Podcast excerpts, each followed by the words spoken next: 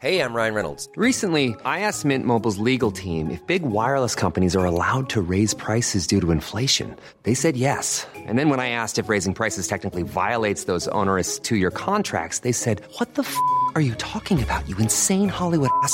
So to recap, we're cutting the price of Mint Unlimited from $30 a month to just $15 a month. Give it a try at mintmobile.com slash switch. $45 upfront for three months plus taxes and fees. Promo rate for new customers for limited time. Unlimited more than 40 gigabytes per month. Slows. Full terms at mintmobile.com.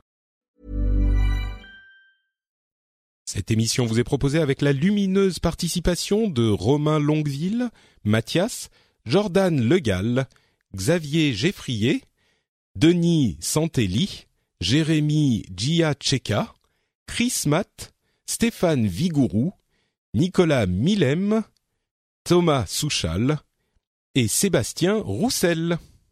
Bonjour à tous et bienvenue sur le Rendez-vous Tech, l'émission qui explore et qui vous résume de manière compréhensible toute l'actualité tech, internet et gadgets.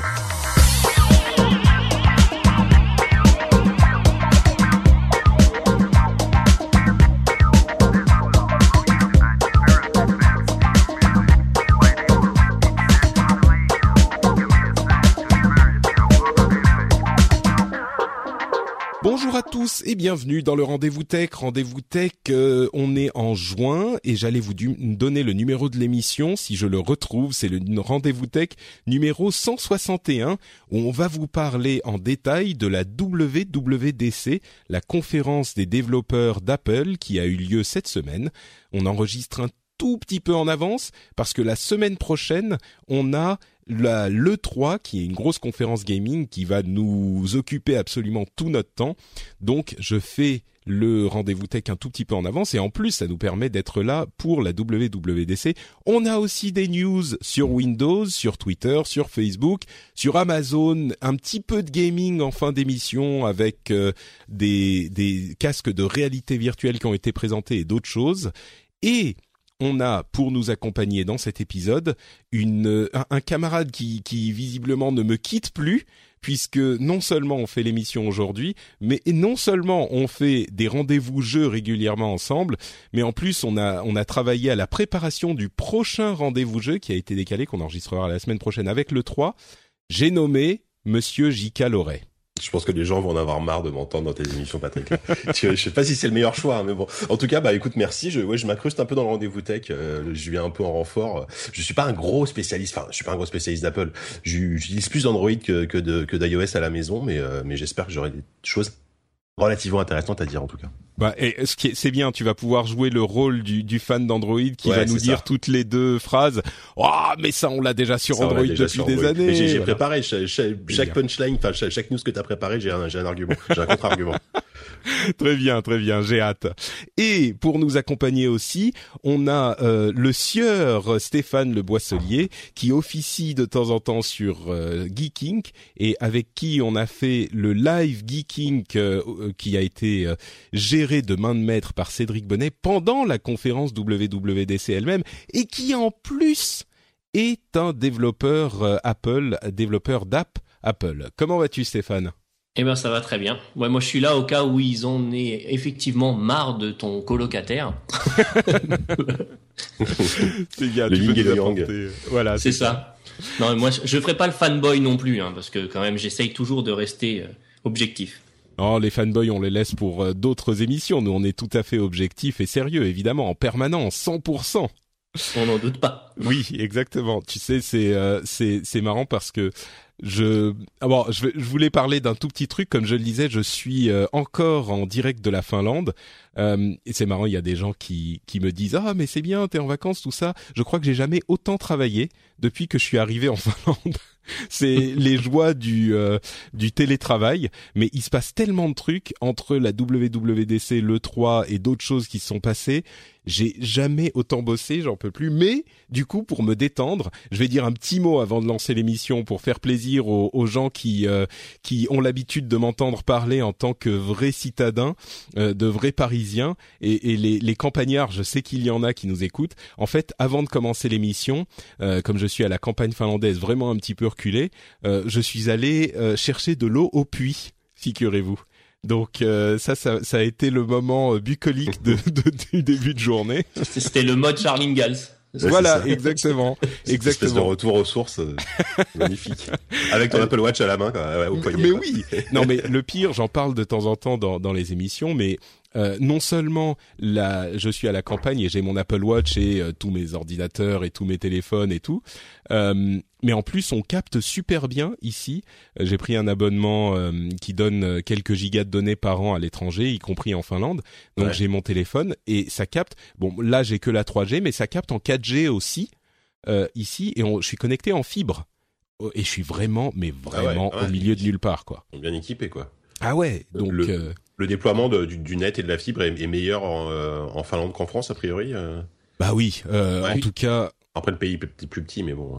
Bah, bah je pense pas qu'ils connectent tout au nord, tu vois, ah là où ils, ils dorment sous les aurores boréales. Je suis pas sûr qu'il y ait, y ait non plus la fibre, mais mais par contre là, on est vraiment à la, à la Cambrousse et la, la connexion j'ai, c'est en fonction de, de où je suis, je monte jusqu'à 80 up, 80 down, tu vois.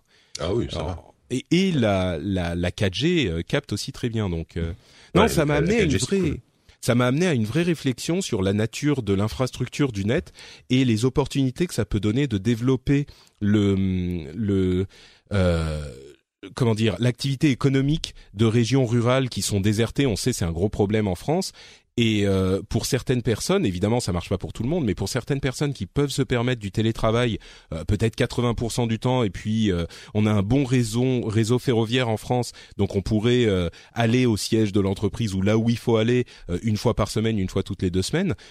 Et c'est dommage, on est très en retard sur le télétravail, et enfin très en retard. Je ne sais pas si d'autres sont très en avance, mais c'est vrai qu'en France, le télétravail c'est encore un petit peu suspect, mais mm. avec une vraie infrastructure internet de celle du type de celle que j'ai ici, ça pourrait permettre de développer des choses euh, vraiment intéressantes au niveau économique. Je crois qu'il y a, on s'est un petit peu perdu. Euh, c'est marrant, j'en parlais dans une émission anglophone euh, il y a quelques jours.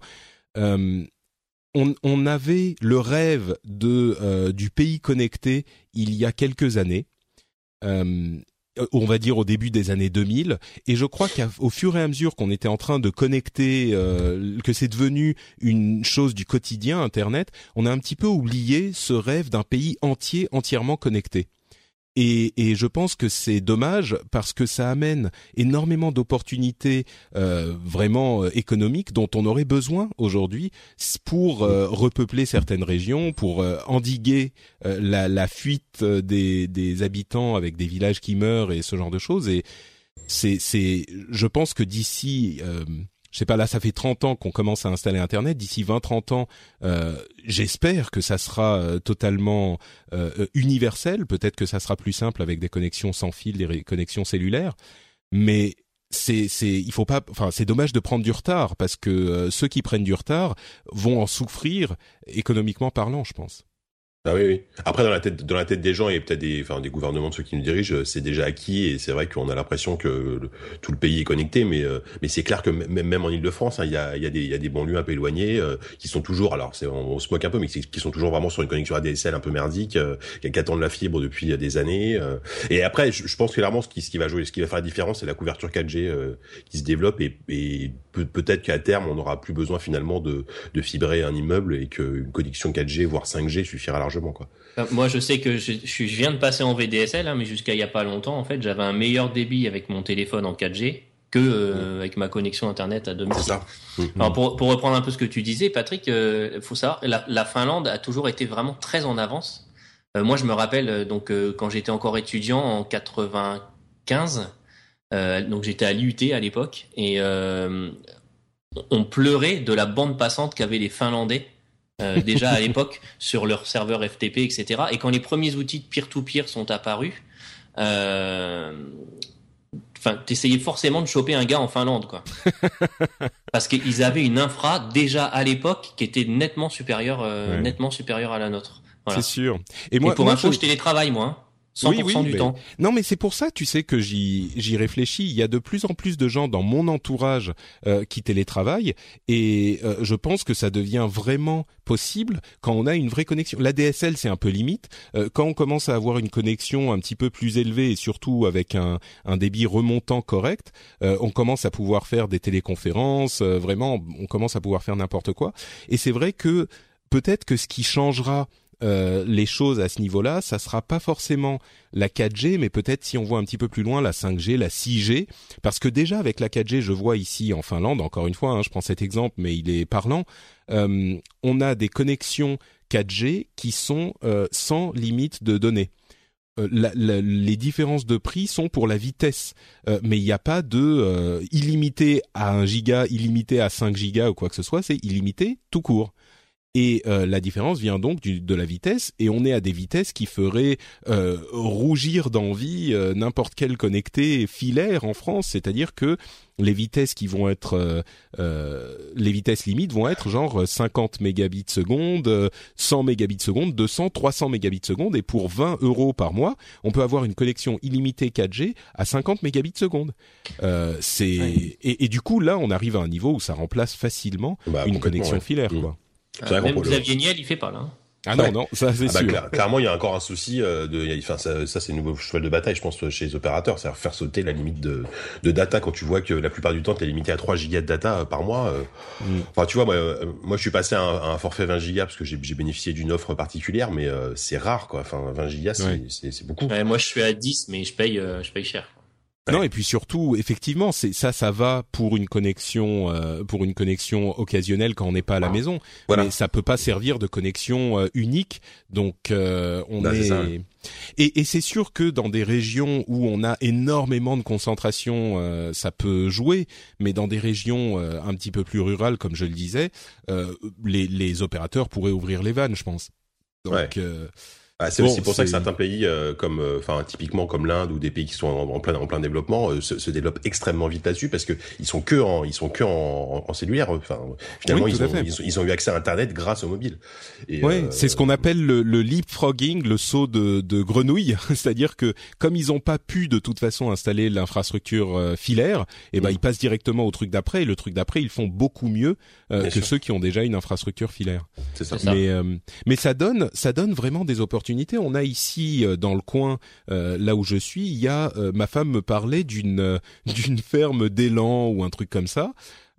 qui a sa page internet, enfin sa page Facebook, sa page de fan Facebook, et qui a genre, enfin encore une fois, hein, je le répète, mais on est perdu au milieu de nulle part.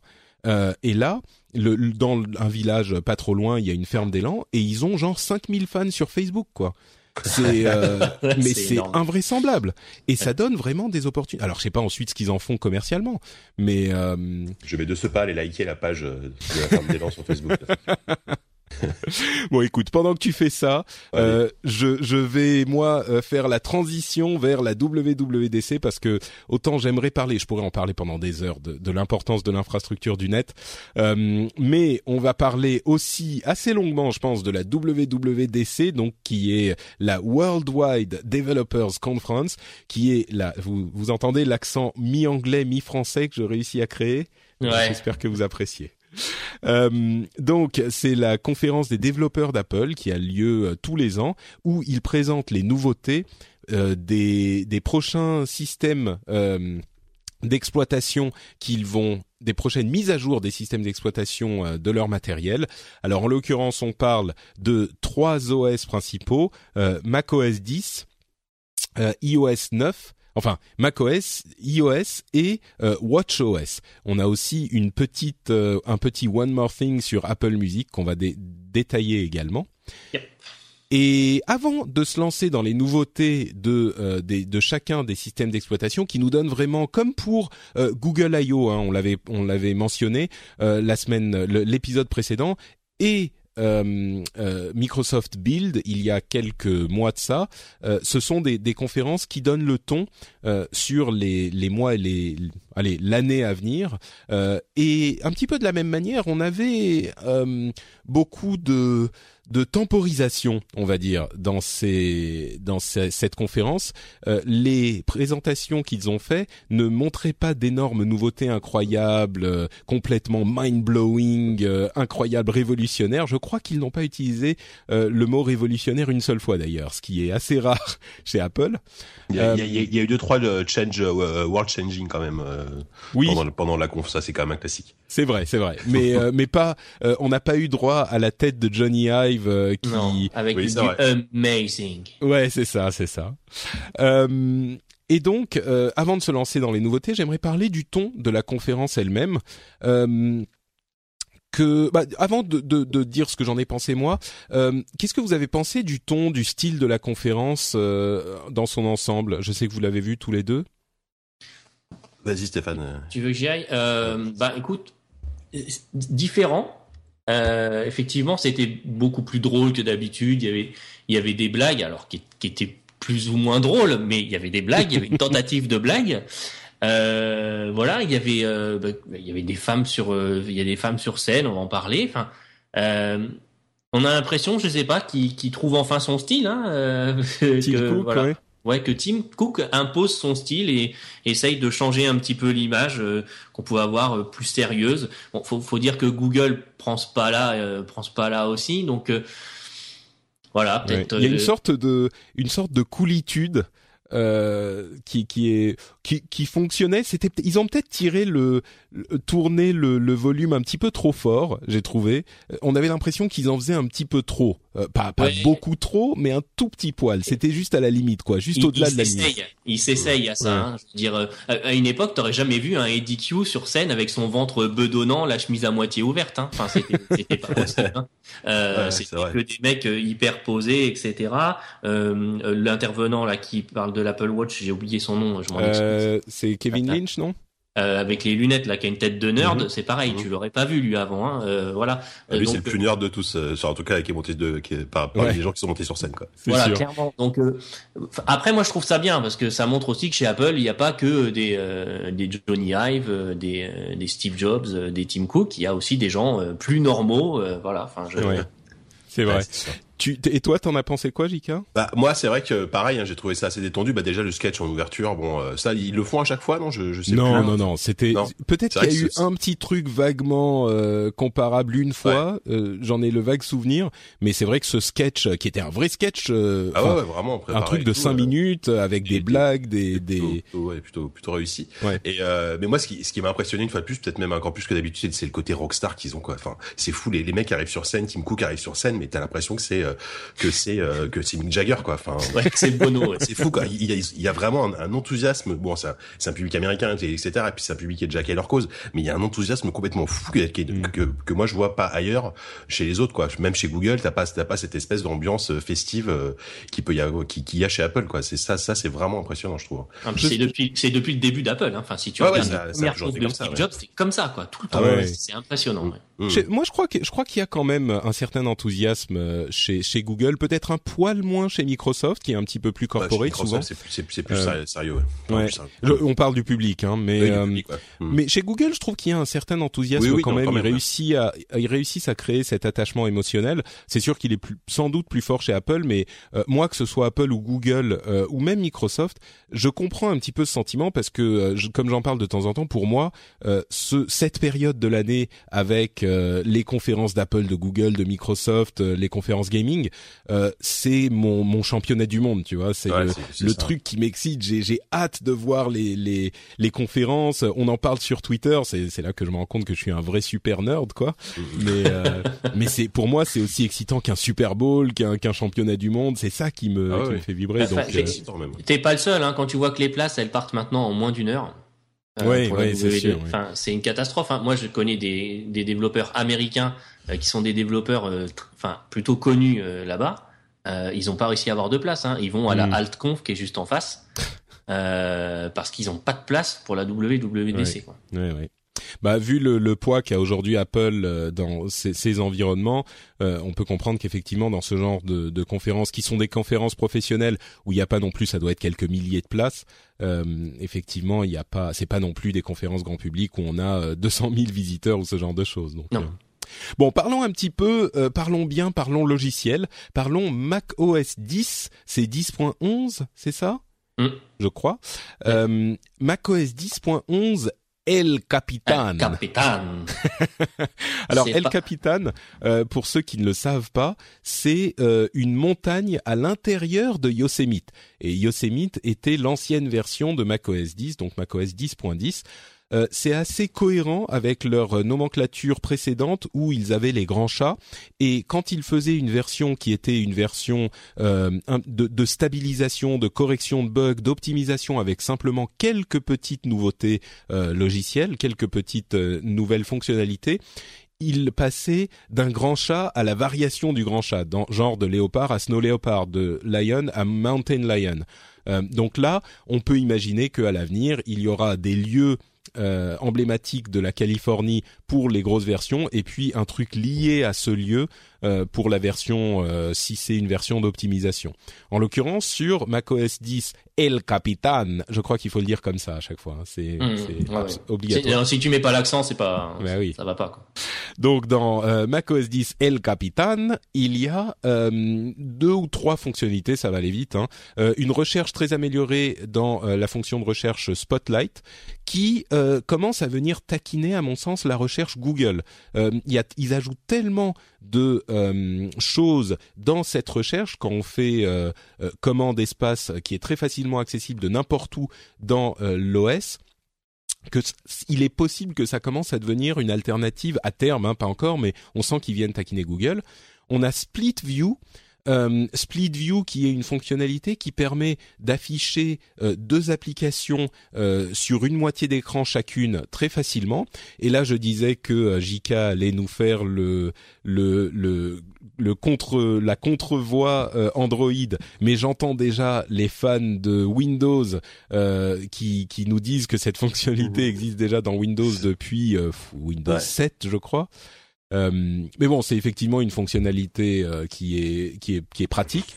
Euh, et on s'en rend compte que ce soit pour, on le disait déjà dans l'épisode précédent, Google, Microsoft et Apple font pour pour toutes leurs mises à jour d'OS là, des mises à jour où ils vont aller chercher chez les autres, chez les concurrents, ce qui fonctionne bien et ils viennent l'ajouter chez eux. Et je crois que vraiment, on ne peut pas accuser euh, aucun d'entre eux de faire de la copie. Enfin, si on peut, mais le truc c'est qu'ils se copient tous les uns les autres pour cette année. Ils ont tous décidé de faire une pause euh, d'optimisation et ils sont tous allés chercher les trucs qui marchaient bien chez les autres. Donc, euh, ils sont, c'est un petit peu une valeur universelle là cette fois-ci. Euh, et puis ensuite, euh, on peut faire du, du, du split view depuis exposé, etc. Et puis il y a, euh, ça c'est des termes qui vont vaguement parler aux utilisateurs de Mac, donc on va pas trop s'attarder, mais une meilleure gestion de l'interface utilisateur.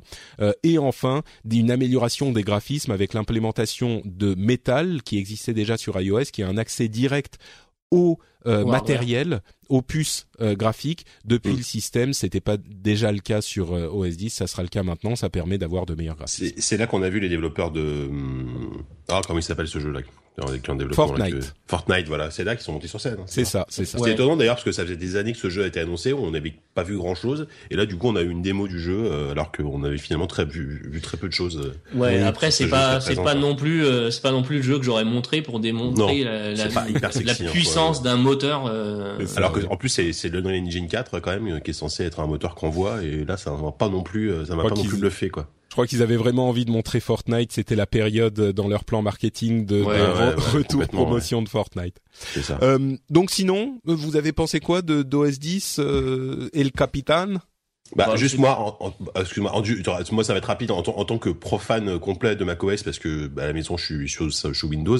Euh, c'est vrai que c'est un OS qui mine de rien je trouve de plus en plus sexy et euh, et je, vraiment, enfin toute toute cette petite, enfin toutes ces petites euh, nouveautés qu'ils qui, qui implémentent au fur et à mesure euh, font que c'est euh, hyper, bah, de plus en plus intéressant. Et moi je sais qu'à terme, je pense qu'un de ces quatre je passerai sous un MacBook pour pour pour pour chez moi. Quoi.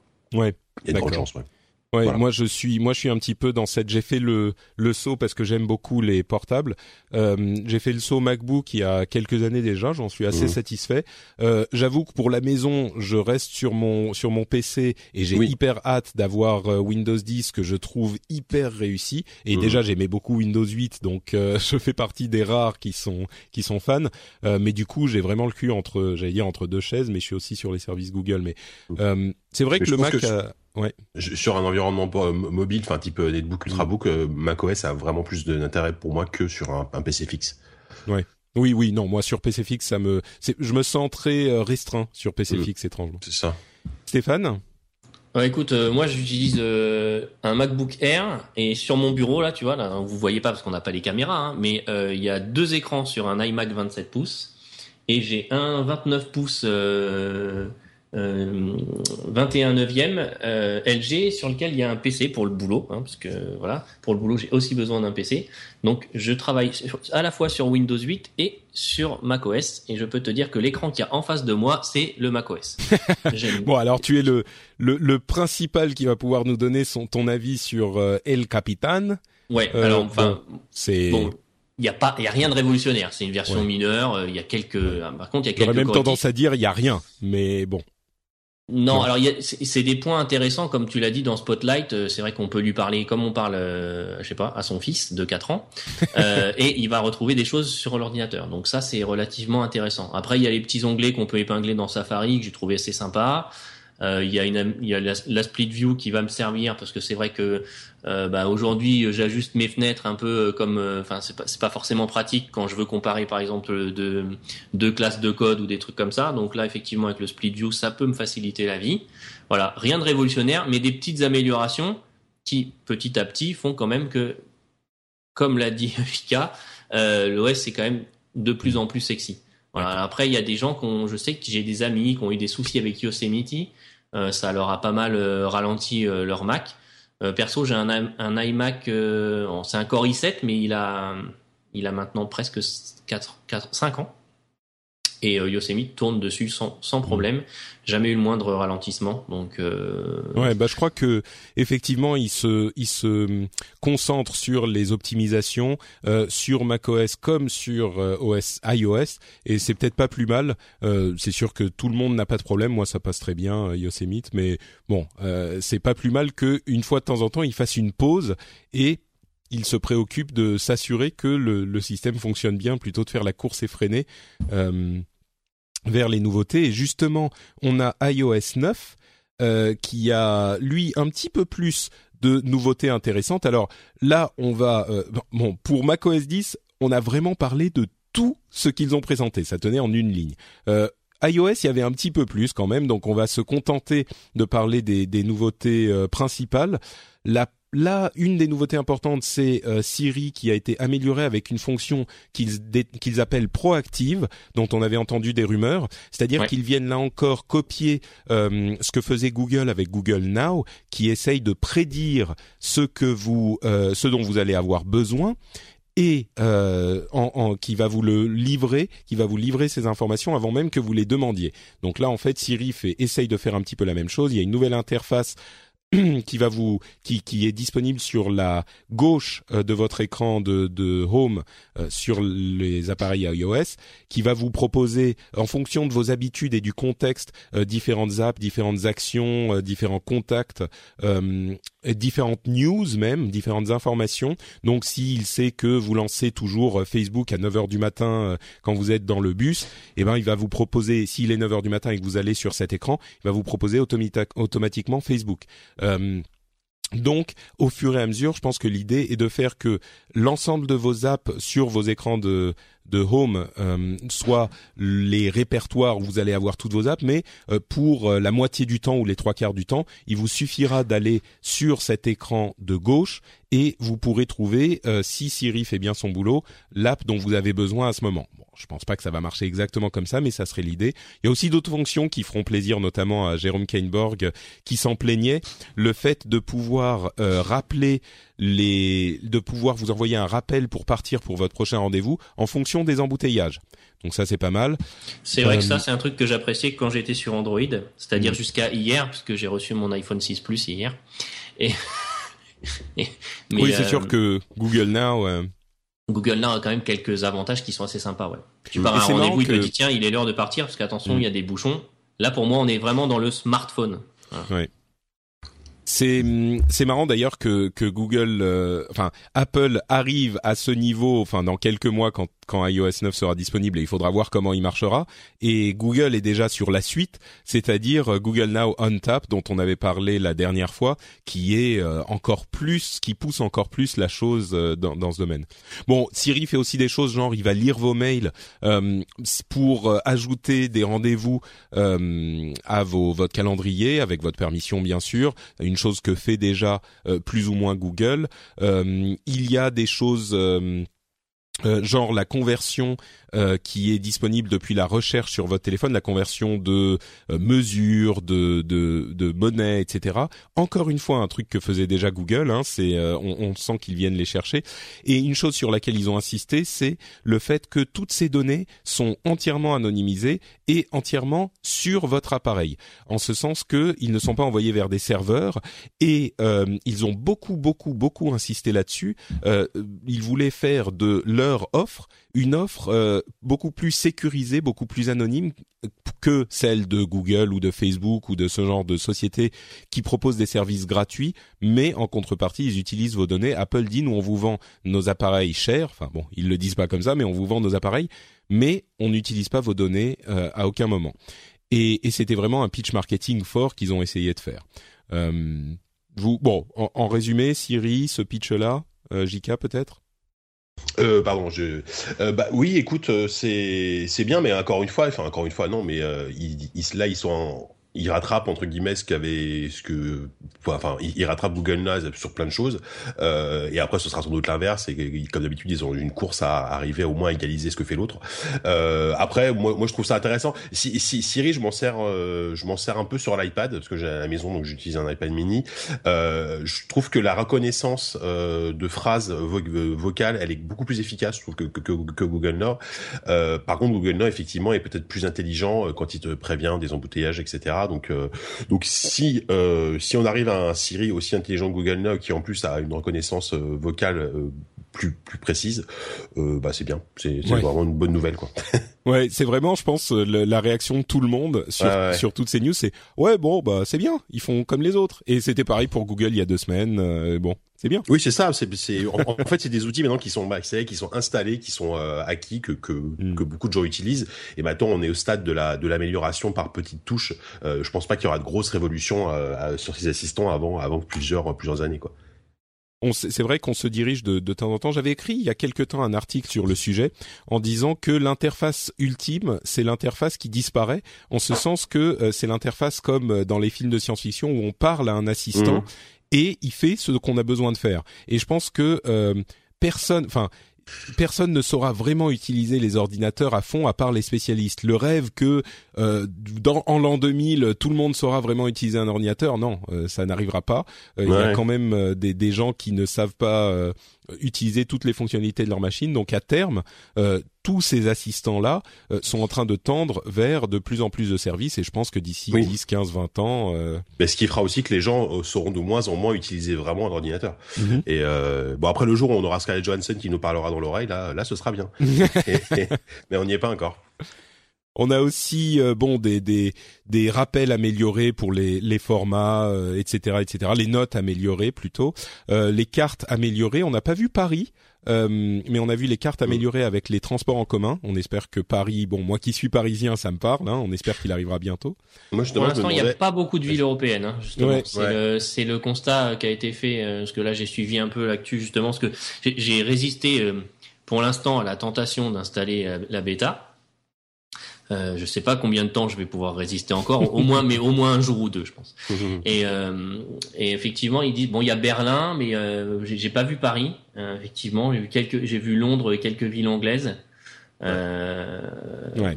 S'il faut accepter Apple Pay pour qu'on puisse euh, avoir ça, ça c'est pas gagné pour la France. Bah, hein. Justement, effectivement, Apple Pay arrive en Angleterre le, le mois prochain et c'est tout. Et c'est tout. Aucun autre pays. Euh... Je pense Canada que doit y avoir des oui, négociations. mais ça c'était déjà le cas. Il doit y avoir des négociations, à mon avis, en sous-marin qui doivent être assez compliquées avec les banques et euh, ça prend peut-être un peu de retard. C'est dommage parce que c'est ça pour le coup, c'est quand même hyper euh, hyper intéressant quoi. Après, il faut que la banque accepte et il faut que le terminal dans le magasin l'accepte. Hein, c'est ça, ouais. Pour les Français, ça fait beaucoup. Il y a, y a beaucoup d'acteurs à convaincre. Et en plus, les Français ne voient pas tellement l'intérêt du fait que nous, on utilise des cartes à puce et non pas des cartes à piste euh, comme les Américains. Euh, du coup, ça freine, ça freine et ça freine Mmh. des deux pieds, sans compter que les équipes IT des banques ont pas forcément envie de faire ce qu'il faut. Donc, Ouais. Et peut-être Ouais, qu'ils c'est ont pas envie de donner les 0,15% à Apple non plus. aussi. Donc euh, bon, une, autre news euh, sur laquelle on va passer rapidement, une, une, new- une, une autre news, c'est l'app News, c'est-à-dire qu'elle remplace l'app euh, Newsstand que personne n'a jamais utilisé, je pense, euh, qui était censée sauver la presse. Euh, mais elle, celle-là, elle arrive en- aux États-Unis, en Angleterre et en Australie, au moins au début, et c'est une sorte de flipboard en fait contrôlé par Apple.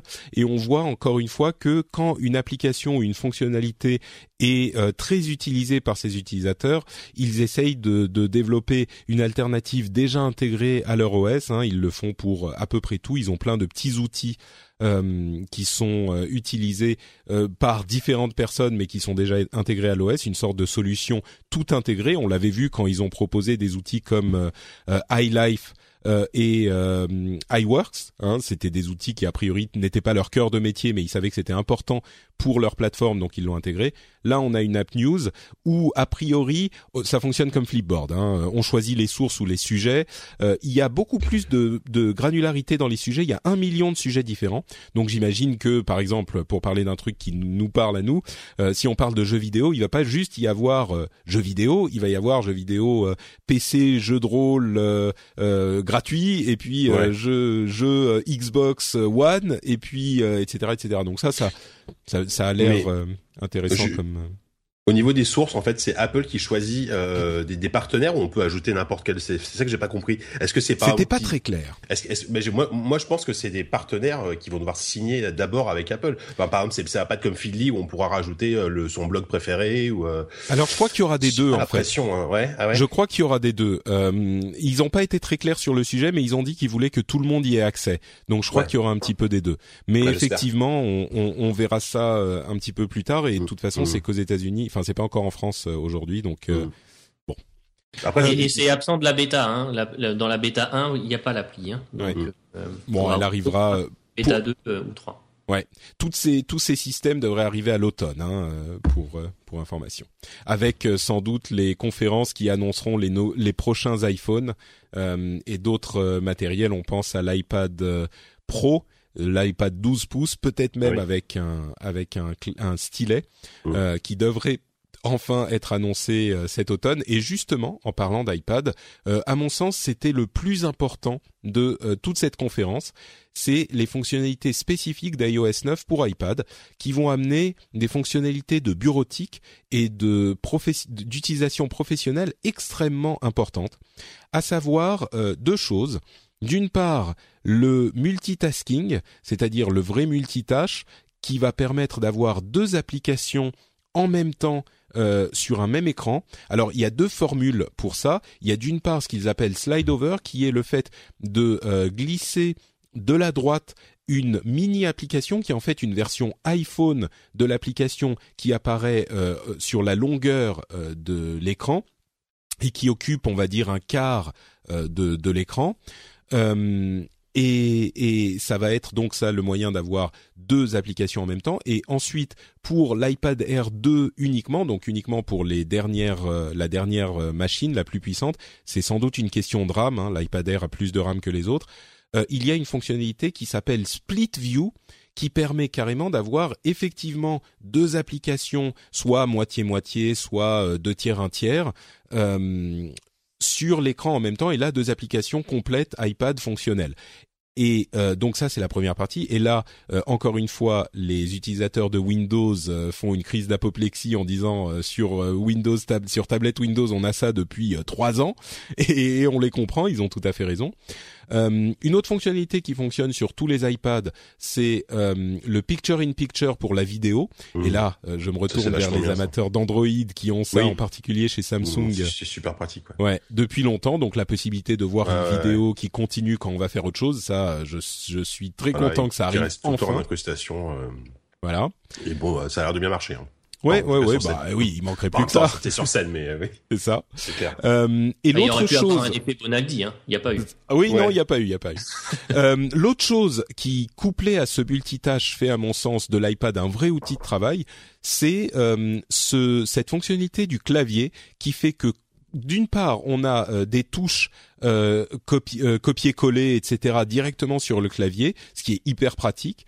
Et d'autre part, on a l'utilisation du clavier en tant que trackpad. C'est-à-dire que quand on pose deux doigts sur le clavier, il se transforme en surface trackpad qui nous permet de déplacer le curseur dans le texte ou alors de faire une sélection et de faire une sélection euh, euh, de, déplacer la sélection dans le texte. Ça a l'air de rien, mais c'est énorme pour la productivité. Le temps qu'on perd à essayer de placer le curseur dans le texte quand on essaye de faire un tout petit peu de travail euh, avec du texte, euh, c'est infernal. Et pour moi, ces deux euh, fonctionnalités ensemble vont faire que l'iPad va enfin devenir un vrai outil de travail, ou en tout cas peut-être pas autant qu'un ordinateur, parce que bon, bah c'est pas un ordinateur, mais va, va passer de 33% de la fonctionnalité euh, bureautique d'un ordinateur à peut-être, je sais pas, 66%. Vous voyez, on passe de un tiers à deux tiers. Et alors, on se doute que ça sera encore plus le cas avec un éventuel iPad euh, Pro. Mais euh, ce type de fonctionnalité, pour moi, je pense, hein, on faut attendre de voir ce que ça va donner. Mais moi, qui ai acheté un, iPad Air 2 euh, il y a quelques mois, je pense que ça va euh, me donner la possibilité d'utiliser encore plus mon iPad Air 2 pour le travail. et je l'utilise déjà pas mal pour le travail. Vous, ça vous convainc? Bah moi oui, mais j'ai qu'un iPad mini première génération, donc euh, je vais pas pouvoir tellement l'utiliser. bah, je crois que les fonctionnalités type slide over euh, et picture in picture vont fonctionner pour. Euh, ouais, alors je crois. Je, vais peut-être mettre la bêta euh, pour voir. Mm. le voilà, le split view marche pas. Par contre, une grosse partie des autres fonctionnalités marche. Et c'est vrai que moi, le picture in picture, ça, ça peut être sympa parce que clairement, je suis souvent, j'aime bien regarder une vidéo et faire autre chose en même temps. Et bah comme tout le monde, ouais. Voilà. Et euh, et du coup, je pourrais le faire sur l'iPad et c'est pas plus mal. Mm. Ouais, c'est clair. Et c'est clair que clairement, ils préparent l'arrivée de, de, de l'iPad Pro avec ça, quoi. Euh, et c'est le, le, franchement le système de, de clavier, enfin de, de, de, touchpad via le clavier, moi j'étais assez impressionné euh, parce que si vraiment ça, déjà, déjà j'ai toujours trouvé que le clavier virtuel de l'iPad était quand même assez euh, hyper précis. Euh, moi, j'arrivais souvent à taper des, du texte avec.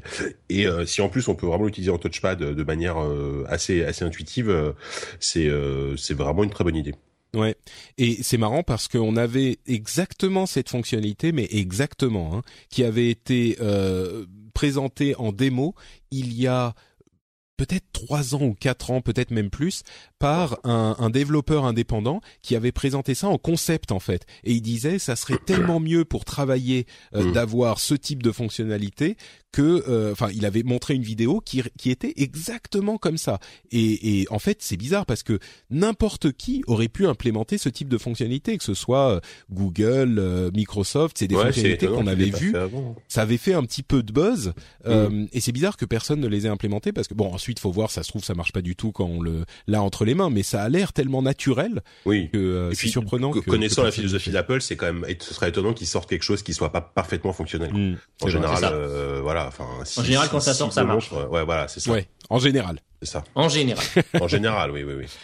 Euh, d'ailleurs, tu parlais de l'iPad mini. Euh, une chose qu'on n'a pas mentionné, c'est que cette iOS 9 va avoir une, euh, un aspect rétro rétro compatible, c'est-à-dire que les, les les appareils qui ont droit à, qui peuvent faire tourner iOS 8 pourront aussi faire tourner iOS 9.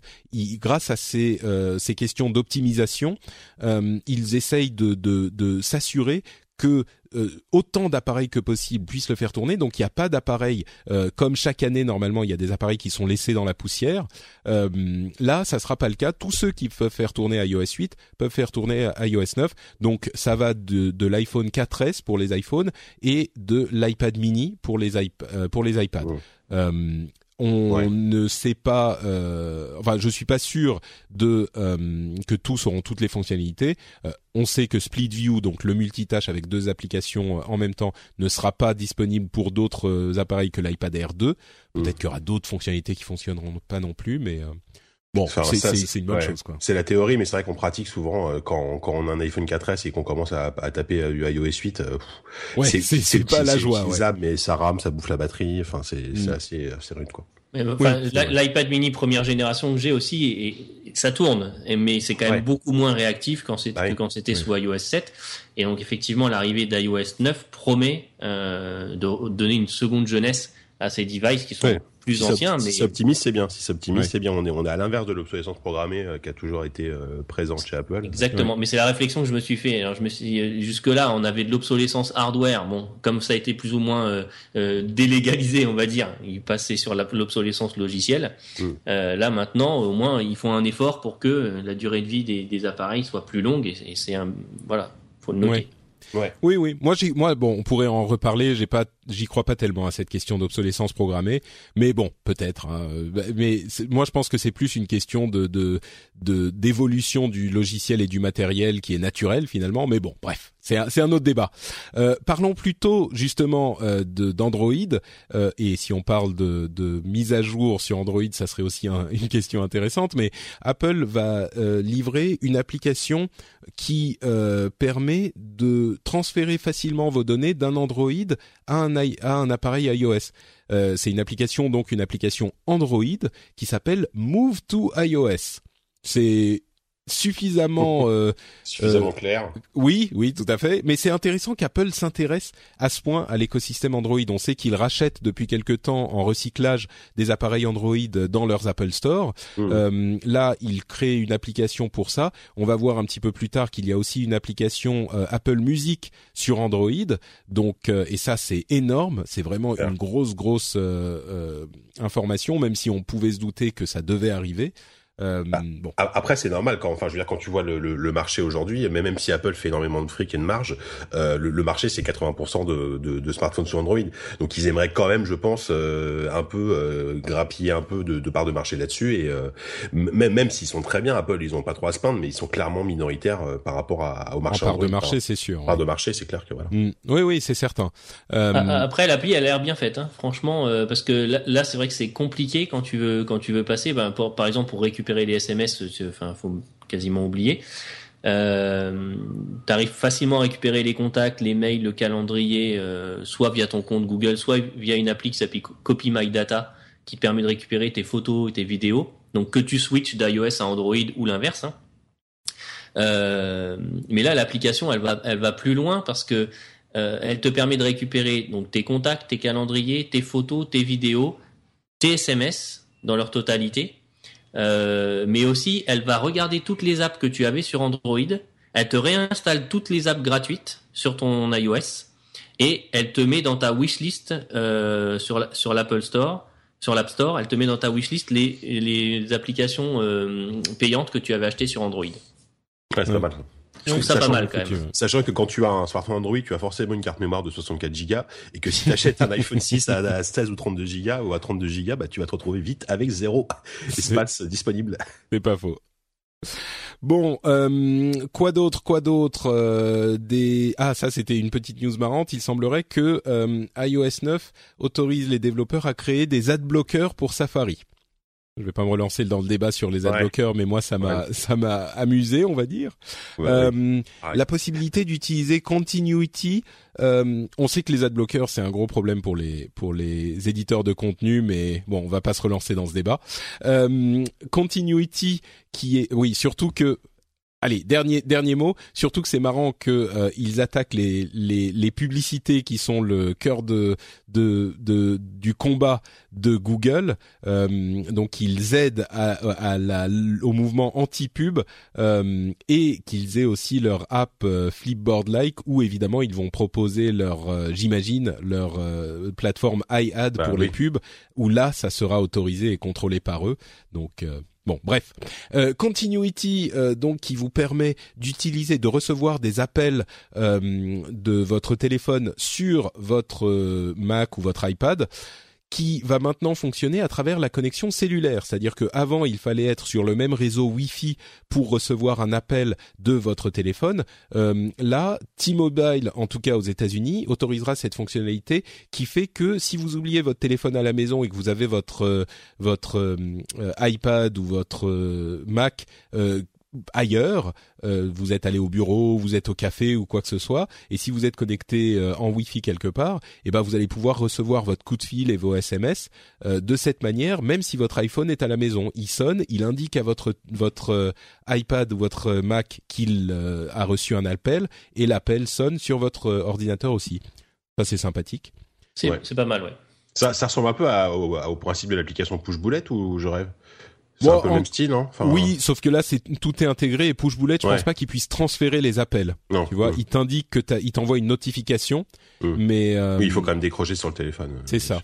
Après, moi, j'ai été étonné. Hein, sur mon iMac, il a 5 ans et, euh, et hier, j'ai reçu un appel et ça sonne direct sur le Mac. T'as rien à faire. Enfin, c'est comme toujours avec Apple, c'est toujours plus ou moins magique, quoi. Tu vois. C'est-à-dire que j'ai mon téléphone à côté sur le bureau. D'un coup, le téléphone sonne et je vois que ça sonne sur mon Mac. Ah, ok, bon, bah, ça marche alors la fonctionnalité, tu vois. Bah pareil, euh, c'était c'était pareil pour moi, ouais. Juste, si on, je, t'embête, hein, on, on, va on va déborder, mais j'aurais bien voulu juste qu'on parle deux secondes de Swift ah vas-y, vas-y, oui, il y a pas de voilà. souci. Hein, parce que dans les, pour moi, c'est quand même une des, une des grosses innovations d'Apple et dont, dont personne ne parle.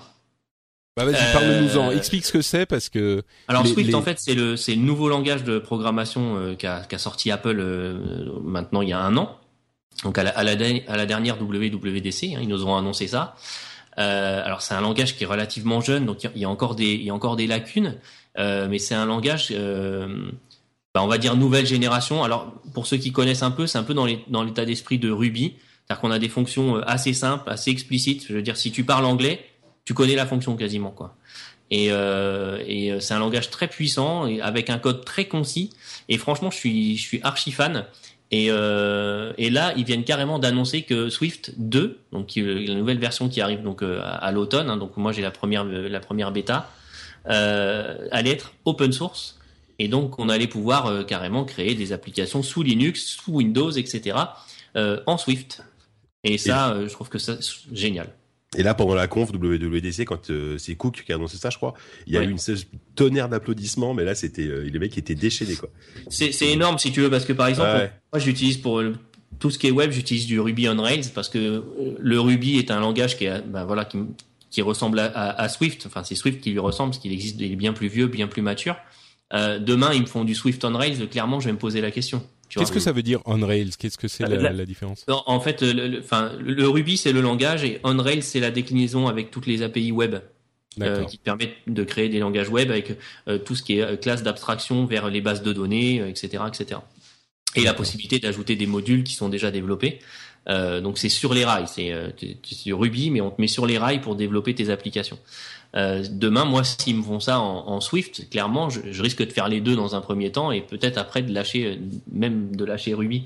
Euh, c'est voilà. Donc, je, suis, je suis en train de faire des formations justement pour Swift pour essayer qu'en France ça se développe un peu plus parce que beaucoup veulent rester sur Objective C faut quand même savoir qu'Objective C, le but d'Apple, s'ils ont développé un nouveau langage, c'est pas de le garder pendant ad vitam aeternam. Hein. Objective C, c'est, je me souviens que quand j'étais en IUT d'informatique, il y a 25 ans maintenant, euh, c'était la nouvelle, bon presque 25 ans, c'était le nouveau langage à la mode euh, qui commençait à, et c'est vrai que Objective C par rapport au C normal, c'est déjà euh, le jour et la nuit, mais bon, c'est vrai que ça a plus de 20 ans comme langage. C'est déjà très très bon. Le problème, c'est que la syntaxe était quand même relativement complexe hmm. pour déclarer une variable ou une instance de classe. Ça, ça te prenait, cette, enfin la ligne de code.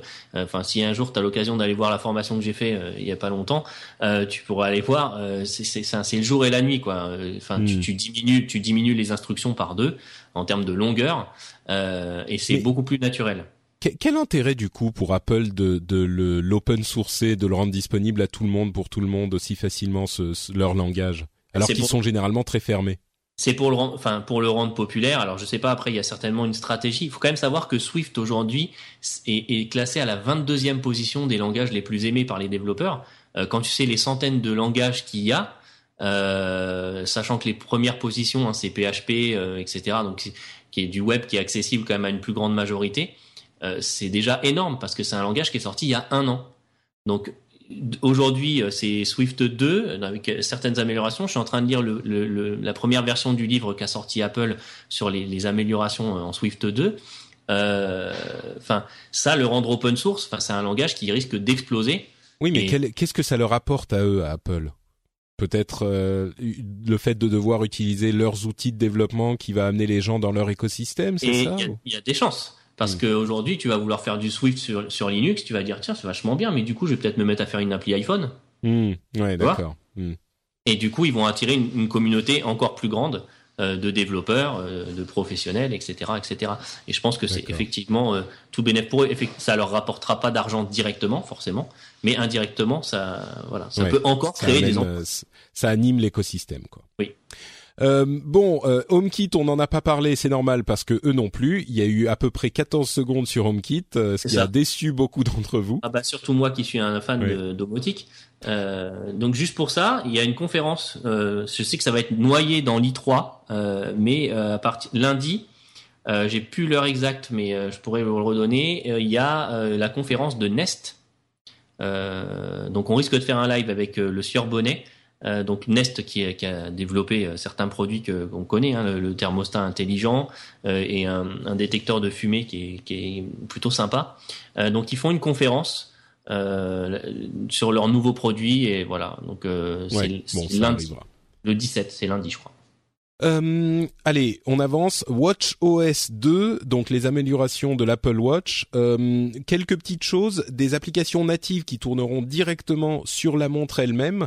Euh, on peut, les développeurs étaient contents. On peut s'inquiéter de l'impact sur la batterie, mais ça, on verra quand ça sera sorti. Euh, L'application, euh, enfin pardon, l'accès aux complications qui sont ces petits éléments d'interface euh, sur la, la watch face principale de, de la montre désormais accessible aux développeurs aussi. Euh, et puis une fonctionnalité intéressante, il y a un mode euh, nightstand, un mode euh, table de nuit qui tourne la montre et qui permet d'avoir une autre interface qui est assez sympa finalement avec un réveil qui est bien foutu sur la montre et une fonction time travel qui ressemble beaucoup à ce que fait ah, ah, j'ai oublié le nom de la montre. Comment je peux Aide-moi ah, Stéphane. Pebble, voyons. merci. non, mais Cédric va, prendre un, un, avion jusqu'en Finlande pour venir m'étrangler. Mais c'est en train de partir là, je l'ai vu réserver ses billets là, c'est bon. Ouais.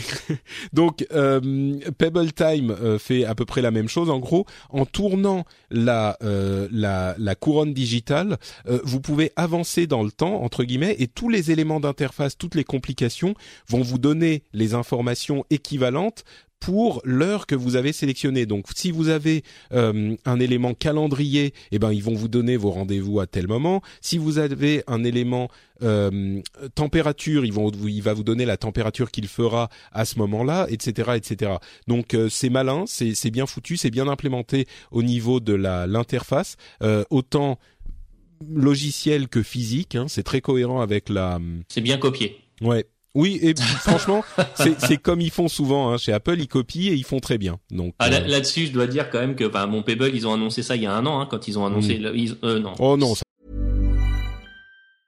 Mother's Day is around the corner. Find the perfect gift for the mom in your life with a stunning piece of jewelry from Blue Nile. From timeless pearls to dazzling gemstones, Blue Nile has something she'll adore. Need it fast? Most items can ship overnight. Plus, enjoy guaranteed free shipping and returns. Don't miss our special Mother's Day deals. Save big on the season's most beautiful trends. For a limited time, get up to 50% off by going to Bluenile.com.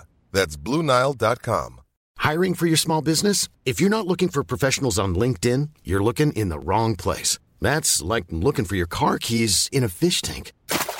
LinkedIn helps you hire professionals you can't find anywhere else, even those who aren't actively searching for a new job but might be open to the perfect role. In a given month, over 70% of LinkedIn users don't even visit other leading job sites. So start looking in the right place. With LinkedIn, you can hire professionals like a professional. Post your free job on linkedin.com slash people today.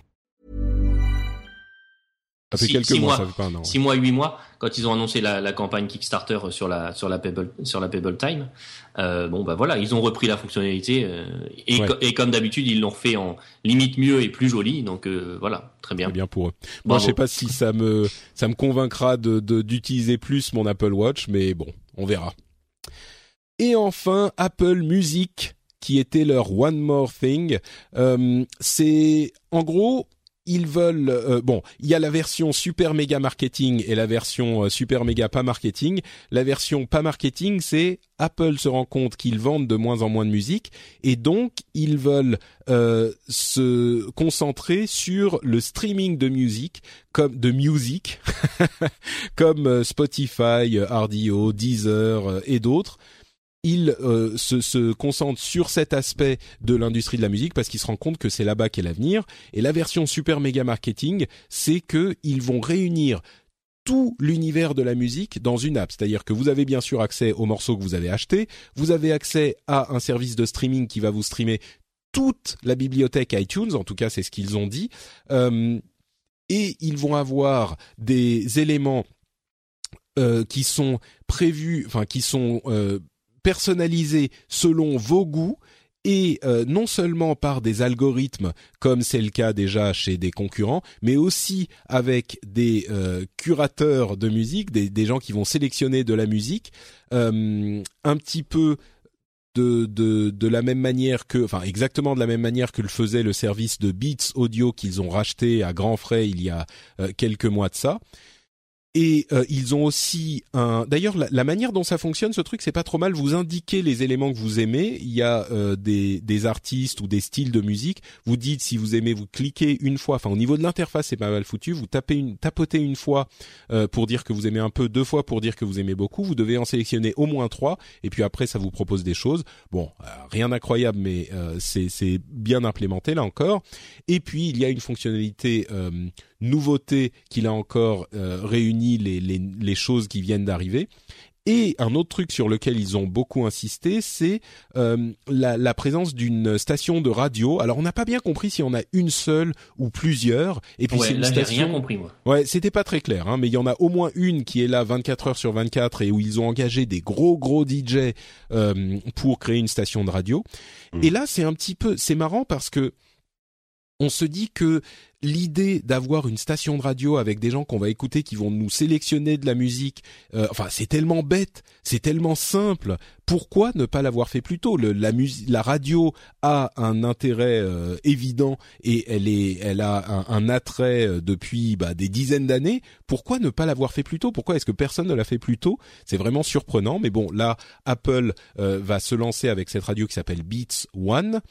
Et il y a encore un dernier élément qui est la partie connect, qui est pour simplifier hein, une sorte d'Instagram de la musique. Et là encore, on est, j'étais euh, euh, assez surpris que la chose n'ait pas existé auparavant. Je me plains depuis, je sais pas, des, des années qu'il n'existe pas de moyen simple de partager un morceau de musique qu'on aime bien. Moi, j'utilise une app qui s'appelle Soundtracking qui fonctionne pas mal, mais étant donné qu'il y a tellement de problèmes de droits et que l'industrie de la musique est tellement euh, accroché à ses droits et ne veut pas lâcher même euh, un extrait de 10 secondes sans qu'on ait à leur payer machin, il n'y a pas eu la possibilité de créer un réseau social de la musique où on peut partager les morceaux qu'on aime et les écouter quand ils ont été partagés simplement depuis ah. l'intérieur de la musique. Sur Spotify, tu peux quand même. Hein oui, mais euh, c'est pas, mais c'est pas Spotify, c'est avant tout un truc de lecture de musique. C'est pas un truc de, enfin, je sais pas, l'interface de Spotify. C'est pas un truc social de partage, ouais. C'est pas pensé pour comme ça à la base, même s'ils ont enfin, moi, des moi, choses Spotify, après, euh... ouais. Spotify, je l'utilise clairement, je l'utilise que sur le Mac et le PC. Hein. Je hmm. l'utilise très très peu en mobile, ou alors juste pour écouter des playlists que j'ai déjà fait, parce que je trouve l'interface mobile pas du tout intuitive. On est d'accord, Spotify fait déjà énormément de choses. Mais à vrai dire, il y a plein de gens qui font énormément de choses que fait euh, Apple Music là. Mais l'interface, enfin l'interface de, moi je suis abonné sur Spotify depuis longtemps. Hein, J'aime beaucoup, je l'utilise. Mais l'interface, je n'y comprends rien. Et pourtant, je suis pas le dernier des, bah des, des, débutants en technique, quoi, en ordinateur et en ils ont ils ont ils ont enfin Spotify ils ont oublié d'embaucher des designers quoi. J'exagère mm. mais c'est un peu ça. Bah, moi enfin moi c'est pour ça que c'est pas que moi hein, vous êtes d'accord. C'est même carrément des c'est des ergonomes là qui doivent ouais, voilà. moi je suis parti de Spotify pour passer à Google Music parce que Google Music est très bien intégré à Android forcément. Et, euh, j'en suis très content tu vois. Oh je trouve quand même euh, ça va quoi par rapport à Spotify. Il troll, il troll. Je troll. Mais euh, donc voilà, s'il y a, et en plus il y aura évidemment un, les comptes des musiciens et euh, la possibilité pour eux d'ajouter bien sûr leurs morceaux, et ça, ça sera accessible à tout le monde. Mais euh, ils pourront ajouter leurs morceaux, ils pourront ajouter des photos, leurs paroles, etc., etc. Euh, et on, on, on, a bien rigolé avec le, en, en, se souvenant du réseau social Ping qui était euh, lancé par Apple il y a quelques années, intégré à iTunes et euh, immédiatement, enfin je sais pas, peut-être un an et demi après, euh, euh, fermé parce qu'ils se sont rendus compte que ça marchait pas du tout, qu'ils s'étaient complètement plantés. On peut espérer que là, avec leur euh, section Connect de Apple Music, ça marchera un petit peu mieux. Mais en tout cas, la promesse d'avoir un, truc qui marche pour ça, elle est énorme. Euh, bon, il y a plein d'autres détails. Hein. Ça sera a priori disponible euh, le 30 le juin. 30 juin. On, sur la, le site français, c'est bientôt et pas le 30 juin. Donc peut-être ah ouais qu'ils seront un petit peu en retard, peut-être ouais. qu'ils se donnent de la marge, on verra. Euh, de toute façon, c'est lié à iOS 8.4. Hein, de toute oui, c'est ça. Mais mais bon, tu sais, ils peuvent lancer iOS 8.4 et ne pas avoir euh, la version, la, la, section euh, Apple Music en France di oui. encore disponible. Euh, et ce sera dispo sur Android à la fin de l'année, je crois, c'est ça, c'est ce qui est ou fall, Alors voilà. Dit, euh, automne ou Grosse grosse annonce aussi. Euh, certains disaient mais c'est obligatoire parce qu'il faut qu'ils aient un marché aussi grand que possible. Évidemment, c'est comme quand ils ont lancé iTunes sur Windows, euh, c'était énorme. Mais ouais. il n'empêche que c'est aussi énorme. L'application sera aussi disponible sur Android d'ici la l'automne. Euh, également disponible sur Windows par iTunes. On ne sait pas pour Windows Phone. A priori, euh, ça sera pas tout de suite, mais en tout cas, ça sera disponible donc sur iOS, sur macOS, sur Windows et sur Android euh, d'ici la fin de l'année. Le tarif, c'est 10 dollars par mois. Et là où ils ont fait très fort, c'est 14 dollars 99, donc 15 dollars pour une famille pour 6 personnes. Et là, c'est un tarif ouais, c'est bien ça. hyper hyper intéressant. Bah, ils font un peu un truc un peu à la Netflix. Enfin, Netflix c'est pareil. Je crois que tu payes un peu plus cher et t'as le droit à quatre euh, quatre connexions euh, différentes. Ouais. Et, et c'est un peu pensé de la même façon, quoi. Mmh, c'est pensé de la même façon. Mais déjà, tu vois, moi, le, le, franchement, le truc famille euh, Apple, je trouve ça génial parce que euh, les enfants veulent acheter euh, une appli. Ça t'envoie, ils, ils, ils, font la demande, ça envoie une requête à un des deux parents et tant qu'un des deux parents l'a pas approuvé, la carte bleue est pas débitée, etc. Enfin, déjà ça, c'est c'est mmh. vraiment super. Et là, en plus, avec le le truc famille pour la, enfin l'abonnement famille pour la musique. Franchement, là, je trouve qu'ils font très fort. En plus, comme ça, toute la famille a des iPhones et c'est fantastique. Bah, je pense que c'est évidemment ah, bon. euh, l'idée, hein, parce que 14, 15 dollars, 15 dollars, où on imagine que ça sera 15 euros. Bon, ça fait, c'est vraiment pas cher si tu as, euh, bon, personne va avoir six personnes ou peu de gens, peu de familles vont avoir six personnes à inclure. Ah, on sera à 4.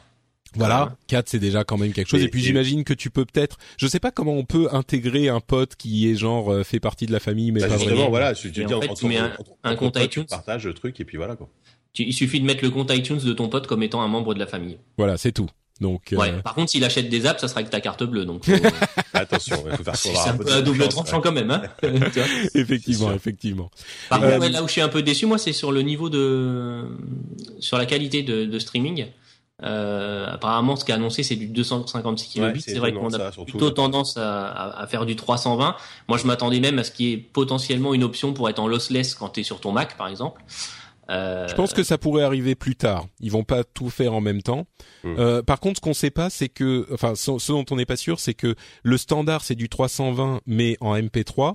Euh, il me semble assez clair que Apple va utiliser du AAC en 256, qui est plus ou moins de l'équivalent du 320 euh, en MP3. Donc euh, moi, sur la qualité, je suis pas trop trop inquiet. Euh, il, il est, les morceaux qu'on achète euh, chez Apple depuis très longtemps, c'est du AAC 256K.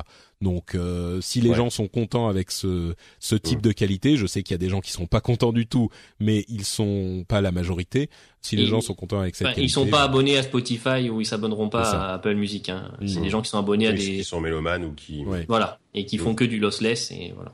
C'est ça. Mais il y a, un argument en plus que, peut avoir Apple Music par rapport aux autres, euh, c'est tout simplement le catalogue iTunes euh, qui est euh, plus complet et c'est euh, Apple c'est quand même les seuls qui ont des artistes comme les Beatles ou, euh, ou ACDC dans leur, dans leur catalogue. Et, euh, et, si, et si tu veux écouter les Beatles si tu seras obligé d'aller sur Apple Music. Mais moi rien que pour écouter ACDC je switch hein.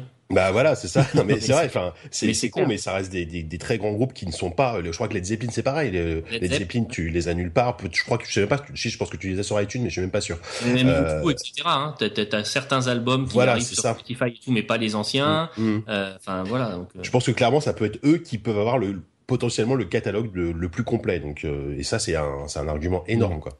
C'est sûr. On n'a pas encore la confirmation qu'il y aura les Beatles ACDC. Ouais. Ah si, ACDC bah, oui, pour, mais pas les Beatles. On a, vu, on a vu du ACDC, donc ouais. j'imagine qu'il y aura, mais euh, les oui, Beatles c'est pas confirmé effectivement. Il semblerait qu'ils soient en train encore de négocier les derniers euh, les derniers contrats, mais bon, on, on peut imaginer qu'à terme il y aura tout le monde, c'est vrai. Bien sûr.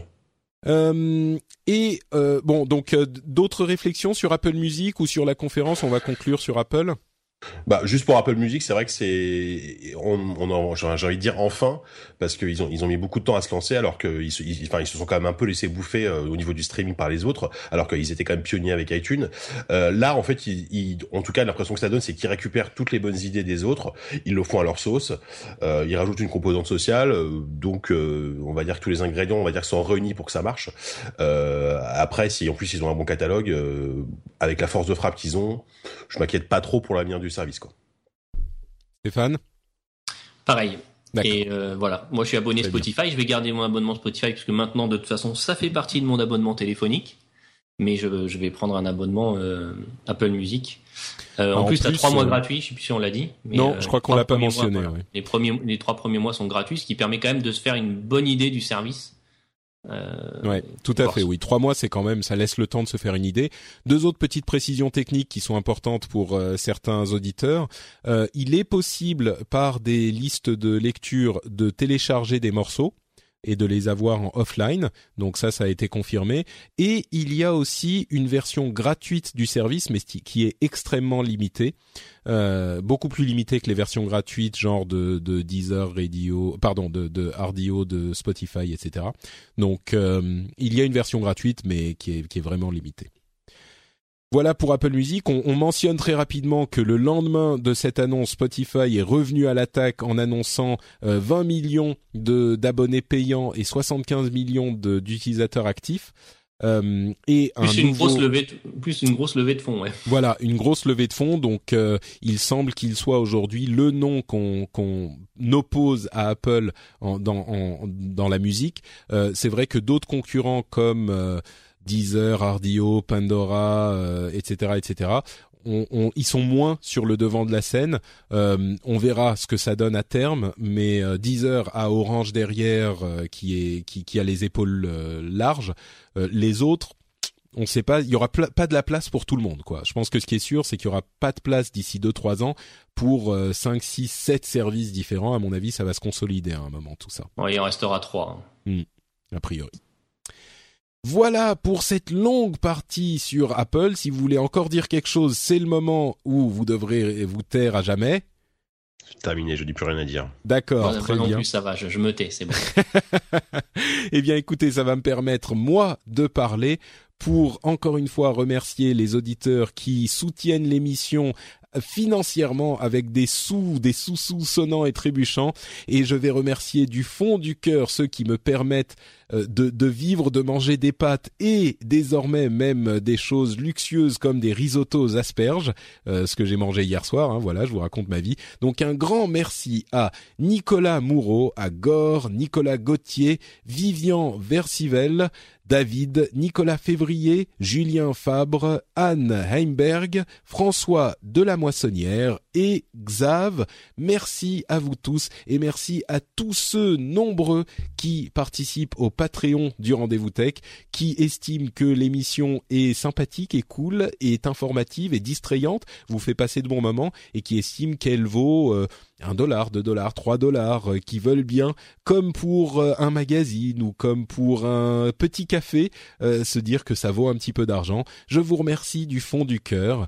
c'est disponible sur Patreon patreon.com slash rdvtech si vous voulez aller y jeter un coup d'œil, euh, vous poser la question de savoir si vous voulez contribuer ou pas. Je vous rappelle, euh, comme l'avait rappelé, euh, je crois que c'était Bruno qui nous avait dit qu'il avait été surpris de la facilité avec laquelle il avait pu s'abonner. Et, il avait demandé que je le mentionne dans l'émission plusieurs fois, donc je le refais. c'est hyper simple de s'abonner. Vous allez sur le site, vous regardez, c'est comme un truc de financement participatif à la Kickstarter. Ça prend vraiment deux minutes.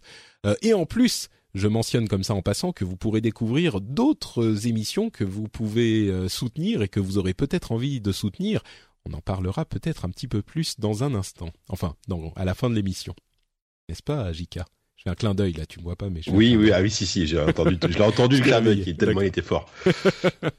bon, et je remercie aussi particulièrement euh, Johan, qui est un, un patriote, qui m'a envoyé un message. Je dis Johan, je devrais peut-être dire euh, Johan, euh, qui m'a envoyé un message que je passerai en fin d'émission. Lui, il est au niveau euh, de soutien qui permet d'envoyer un message préenregistré que je joue dans l'émission, et il nous parle de son site débuté sur mac.fr. Donc je jouerai le message en fin d'émission et je remercie très, particulièrement euh, Johan pour son soutien et son petit message sympathique.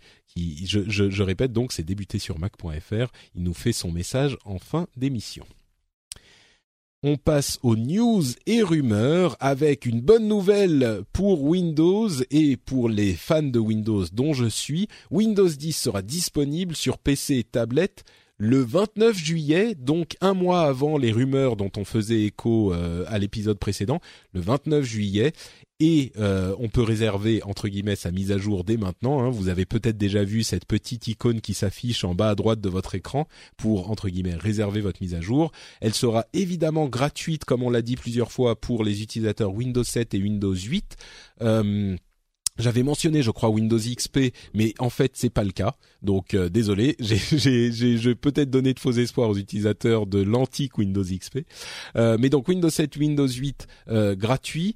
Et il coûtera ensuite 119 dollars en version Home et 199 dollars en version Pro. bon, a priori, ça ne concernera pas énormément de gens, au moins au début, à moins que vous vouliez créer, monter un nouvel ordinateur et que vous n'ayez pas d'ancienne version. Euh, voilà, bonne nouvelle. Vous avez regardé un petit peu Windows 10 Moi, je l'ai installé en machine virtuelle. Vous avez des Ouais, alors moi, je, je l'ai pas encore installé, mais j'ai quand même suivi pas mal de, enfin, toutes les annonces qu'il y a eu. Euh, moi, je suis vraiment hyper euh, hyper impatient. Déjà, le, je trouve leur, leur nouvelle politique de d'offrir entre guillemets le l'OS le, quand, quand on a Windows 8 ou 7, c'est une très très bonne idée. Comme Apple. Comme Apple, oui, non, mais c'est vrai, il, serait, temps qu'il, enfin, il serait temps que, Microsoft prenne conscience que, euh, que de toute façon, euh, le, grand public pirate à, grande majorité Windows, donc euh, voilà quoi. Et du coup, ce qui est intéressant, et moi, c'est vrai qu'un peu comme toi, Patrick, j'ai, au tout début, j'étais vraiment pas fan de Windows 8, et par la force des choses, j'ai utilisé des machines sous Windows 8 et j'aime vraiment, vraiment bien Windows 8 au final. Et là, j'ai l'impression que ils ont, enfin, j'espère qu'ils ont trouvé le bon équilibre entre un Windows 7 classique et, et Windows 8 pour faire un, un OS qui a l'air de plutôt plutôt hyper prometteur. Quoi. Ouais, on est d'accord, c'est vraiment le meilleur des deux mondes et moi je mm. suis euh, très impatient. J'ai essayé un petit peu Windows 8, donc Windows 10 et euh, et c'est, enfin, moi j'adore cet OS quoi. Il est, euh, je le préfère par exemple assez largement à macOS je l'aime bien macOS, il est sympa, mais mais je trouve que Windows 10 c'est le meilleur de tous les mondes de, mm. de, de, des OS Microsoft. Et comme j'aimais déjà beaucoup euh, euh, OS, enfin les, les, les OS de Microsoft avant. Euh. Ouais, ouais, ouais, bah il faut faut voir, mais c'est vrai que là j'ai l'impression que depuis euh, depuis quand même l'arrivée de cette là et ouais, les choses ça il y a eu de gros changements et des, mm. des changements qui vont dans la bonne direction. Et euh, Windows 10 c'est un peu le, le, le résumé de, de, la nouvelle politique de, de, de Microsoft. Ouais. Oh on pourrait arguer du, du fait que c'est euh, la le Steven Sinofsky avec Windows 8 justement ils ont il s'est à mi chemin entre 7 et 8 donc euh, il est quand même et puis ça a été initié avant l'arrivée de Nadella mais oui la, la, la, politique en général et l'attitude encore la coolitude de Microsoft est clairement beaucoup plus présente qu'il y a mm, euh, mm, mm. ne serait-ce qu'un an ou deux. Parce qu'il y a de bien, c'est qu'ils font des erreurs, ils s'en aperçoivent, ils corrigent, ils écoutent les utilisateurs. Moi, ça, c'est quelque chose que je respecte énormément chez Microsoft. Ouais, il y a quelqu'un qui, euh, qui prend une douche là ou? Non, je sais pas. Il y avait un non, c'est ma femme qui fait la vaisselle. Ah d'accord. euh, moi, j'ai pas essayé la dernière build de, de Windows 10. Est-ce que Cortana est en français? Euh, Moi, j'ai pas essayé la dernière version encore, mais ça devrait arriver bientôt. Ça, enfin, ça sera disponible quand il sera quand il sortira. Donc, euh, tu vois là. Parce qu'il fallait faire toute une manip pour avoir Cortana en US euh, en hmm. rechangeant la langue de ton ah, système, en développement. etc., etc. Voilà. Et et du coup, je voulais savoir si maintenant, parce que j'ai pas testé la toute dernière. Donc je vais peut-être aller la mettre ma VM à jour pour voir Mais ça. Il y a, tellement de choses cool avec Windows 10. Euh, c'est, enfin, le menu démarrer. Enfin bon, bref. Euh, et Cortana, on en parlera quand il sortira en été. Euh, on, je pense qu'on aura des choses à dire. Twitter, parlons un peu de Twitter. le président de Twitter, le CEO de Twitter, Dick Costolo, a annoncé aujourd'hui en, en, genre au milieu de rien du tout, au milieu de de, de enfin sans aucune euh, euh, euh, rumeur, sans rien, qu'il quittait Twitter et il sera remplacé par Jack Dorsey qui devient euh, CEO intérimaire avec possiblement l'idée qu'il devienne CEO vrai entre enfin le, le, CEO à long terme. Di Costolo avait rejoint Twitter il y a bien longtemps, hein, ça doit faire je sais pas peut-être cinq ans, quelque chose comme ça, entre 4 et 6 ans, je me souviens plus. Et Twitter a prospéré, mais n'a pas augmenté son nombre d'utilisateurs, n'a pas eu énormément d'incroyables évolutions, beaucoup de petites évolutions qui, à mon sens, ont été assez positives euh, sur les fonctionnalités d'un tweet. Euh, si on regarde il y a cinq ans ce que faisait un tweet, c'était un petit peu limité. Aujourd'hui, on regarde l'identité du tweet et sa force avec ses 140 caractères, mais il y a beaucoup plus de fonctionnalités, de fonctionnalités qui sont ajoutées sans dénaturer la nature du réseau. Et ça, c'était vraiment pas facile à faire. Euh, bon, je ne sais pas combien Dick Costolo a eu à voir avec ça spécifiquement, mais c'est quand même le président. Et euh, Jack Dorsey qui s'est lancé dans Square, ce moyen de paiement qu'il voulait très grand public et qui s'est désormais euh, reconverti sur les petits business, les petites entreprises. lui, il revient vers Twitter. Je serais pas surpris de le voir président à terme. Et c'est plus un type qui a une vision, qui a une vision à long terme. C'est un type, c'est plus un produit, un type qui se concentre sur le produit que sur l'aspect business, euh, il semble. Donc euh, voilà, vous attendez des, choses, vous étiez surpris euh. par l'annonce? Euh, je t'avoue que moi j'ai vu ça un peu de, loin, mais euh, non, j'ai pas été très surpris. Après, est-ce que ça vient aussi peut-être du fait que, enfin, Twitter, ils ont quand même du mal à gagner de l'argent, hein, j'ai l'impression. Est-ce qu'ils en gagnent aujourd'hui d'ailleurs? Je sais pas. Non, ils n'en gagnent pas. Mais disons qu'il y a certainement pas eu la, la, réalisation. Ils sont ils sont pas en, en grosse difficulté, hein, ça va. Mais il n'y a pas eu la réalisation du potentiel euh, qu'on imaginait pour Twitter euh, comparé à Facebook, par exemple. Ils sont à des, des années-lumière de Facebook. Qui bah a, ils ont 300 millions d'utilisateurs actifs à peu près. Twitter, euh, Facebook en a un milliard quatre, un truc comme ça. Donc euh, oui, c'est c'est bon, c'est pas ridicule 300 millions, hein. Mais non non, bien sûr. Mais et moi je vois mon utilisation de Twitter. Hein, je fais des passages euh, mais des fois, pendant une semaine, deux semaines, je vais pas, je vais pas tweeter une fois. Hein. Ah, honte Alors sur que Facebook, j'y suis tous les jours. Tu vois. Eh ben, moi, c'est le contraire, tu bah, vois. Exactement. Bah, pareil, Twitter est tout le temps ouvert. J'ai TweetDeck tout le temps ouvert sur toute la journée. Euh, Facebook, j'y vais, j'y vais quand même deux, deux, trois fois par jour, mais pas plus, quoi. Hmm. Ouais, bah les, les gens, les gens de qualité sont sur Twitter, les autres sont sur Facebook. euh, justement, parlons de Facebook un petit peu. parlons de Facebook un petit peu. Euh, Messenger, leur app Messenger, on sait que les apps de messagerie euh, instantanée sont hyper importantes en ce moment. Eh bien, leur app Messenger a atteint un milliard de téléchargements sur Google Play. Euh, c'est la, la seule société euh, à part Google qui a été qui a eu une app téléchargée un milliard de fois. Donc euh, voilà, si on avait des doutes sur le fait que les gens utilisent Messenger, et eh ben maintenant on n'en a plus trop. Bah, et c'est cette euh, séparation de services qui était un petit mm. peu bizarre à l'origine. Euh, je crois que maintenant il y a beaucoup de gens qui s'y sont faits et qui se sont dit bon bah j'ai mon app Facebook d'un côté et puis l'app Messenger de l'autre et on peut l'utiliser en, ensemble, mais c'est aussi des, des, usages différents. Quoi. Ouais, mais t'es quand même forcé de, l'installer à un moment donné. Et c'est ça. Enfin ça, j'ai un problème avec ça, c'est-à-dire que ça va. Bah, t'es pas forcé, hein, mais. Non, mais c'est enfin c'est pas de la vente forcée parce qu'ils te ils te vendent rien. Mais euh, le truc c'est que effectivement tu vois t'as un message sur Facebook euh, privé, bon t'as envie de le lire, t'es sur ton smartphone, et ben faut que t'installes obligatoirement Messenger pour pour l'ouvrir. Et moi ça me gaffe quoi. Enfin bon après. Euh. Donc en fait un milliard oui un milliard ok mais parce que les gens les, oui parce que les gens utilisent les gens sont, sont obligés quoi. Voilà. Euh, on parlait de Facebook Instant euh, Instant Articles il y a quelques mois de ça, euh, enfin même pas quelques semaines, et euh, il semblerait que les les les les éditeurs de contenu n'aient pas ajouté d'articles à Facebook Instant. Donc de là qu'on pensait que ça serait peut-être un gros morceau. Euh, on n'est pas certain que ça soit le cas, ou en tout cas, il n'y a pas eu de motivation suffisante pour ajouter des articles sur Facebook euh, Instant Articles. Euh, Amazon réfléchirait à au fait d'offrir le, le, le transport, la livraison gratuite aux utilisateurs, aux clients sur des petits objets sans sans avoir la nécessité d'avoir une somme minimum. En tout cas aux États-Unis, on hmm. sait que même sans l'abonnement euh, premium, enfin. Même sans l'abonnement premium, ouais.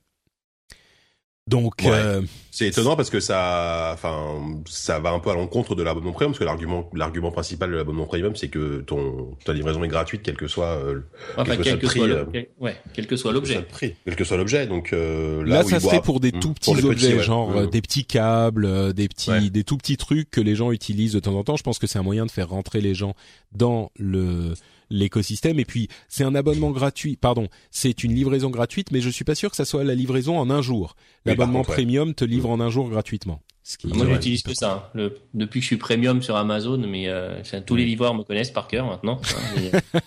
non, mais c'est vrai, mais c'est génial. Quoi. Enfin, Non, c'est que... Je suis un peu comme Patrick, là, je suis un peu dans un trou paumé. Euh, hein, donc, euh, l'avantage, c'est qu'on a l'océan, mais on n'a pas forcément toutes les boutiques qui vont bien. Et clairement, on n'a jamais autant acheté sur le net euh, pour la famille, et c'est juste génial. Mm, mm. Ouais, on parlait des, des pratiques douteuses d'Amazon à l'épisode précédent. bon, c'est aussi un truc à prendre en compte, mais c'est sûr que le service est tellement énorme.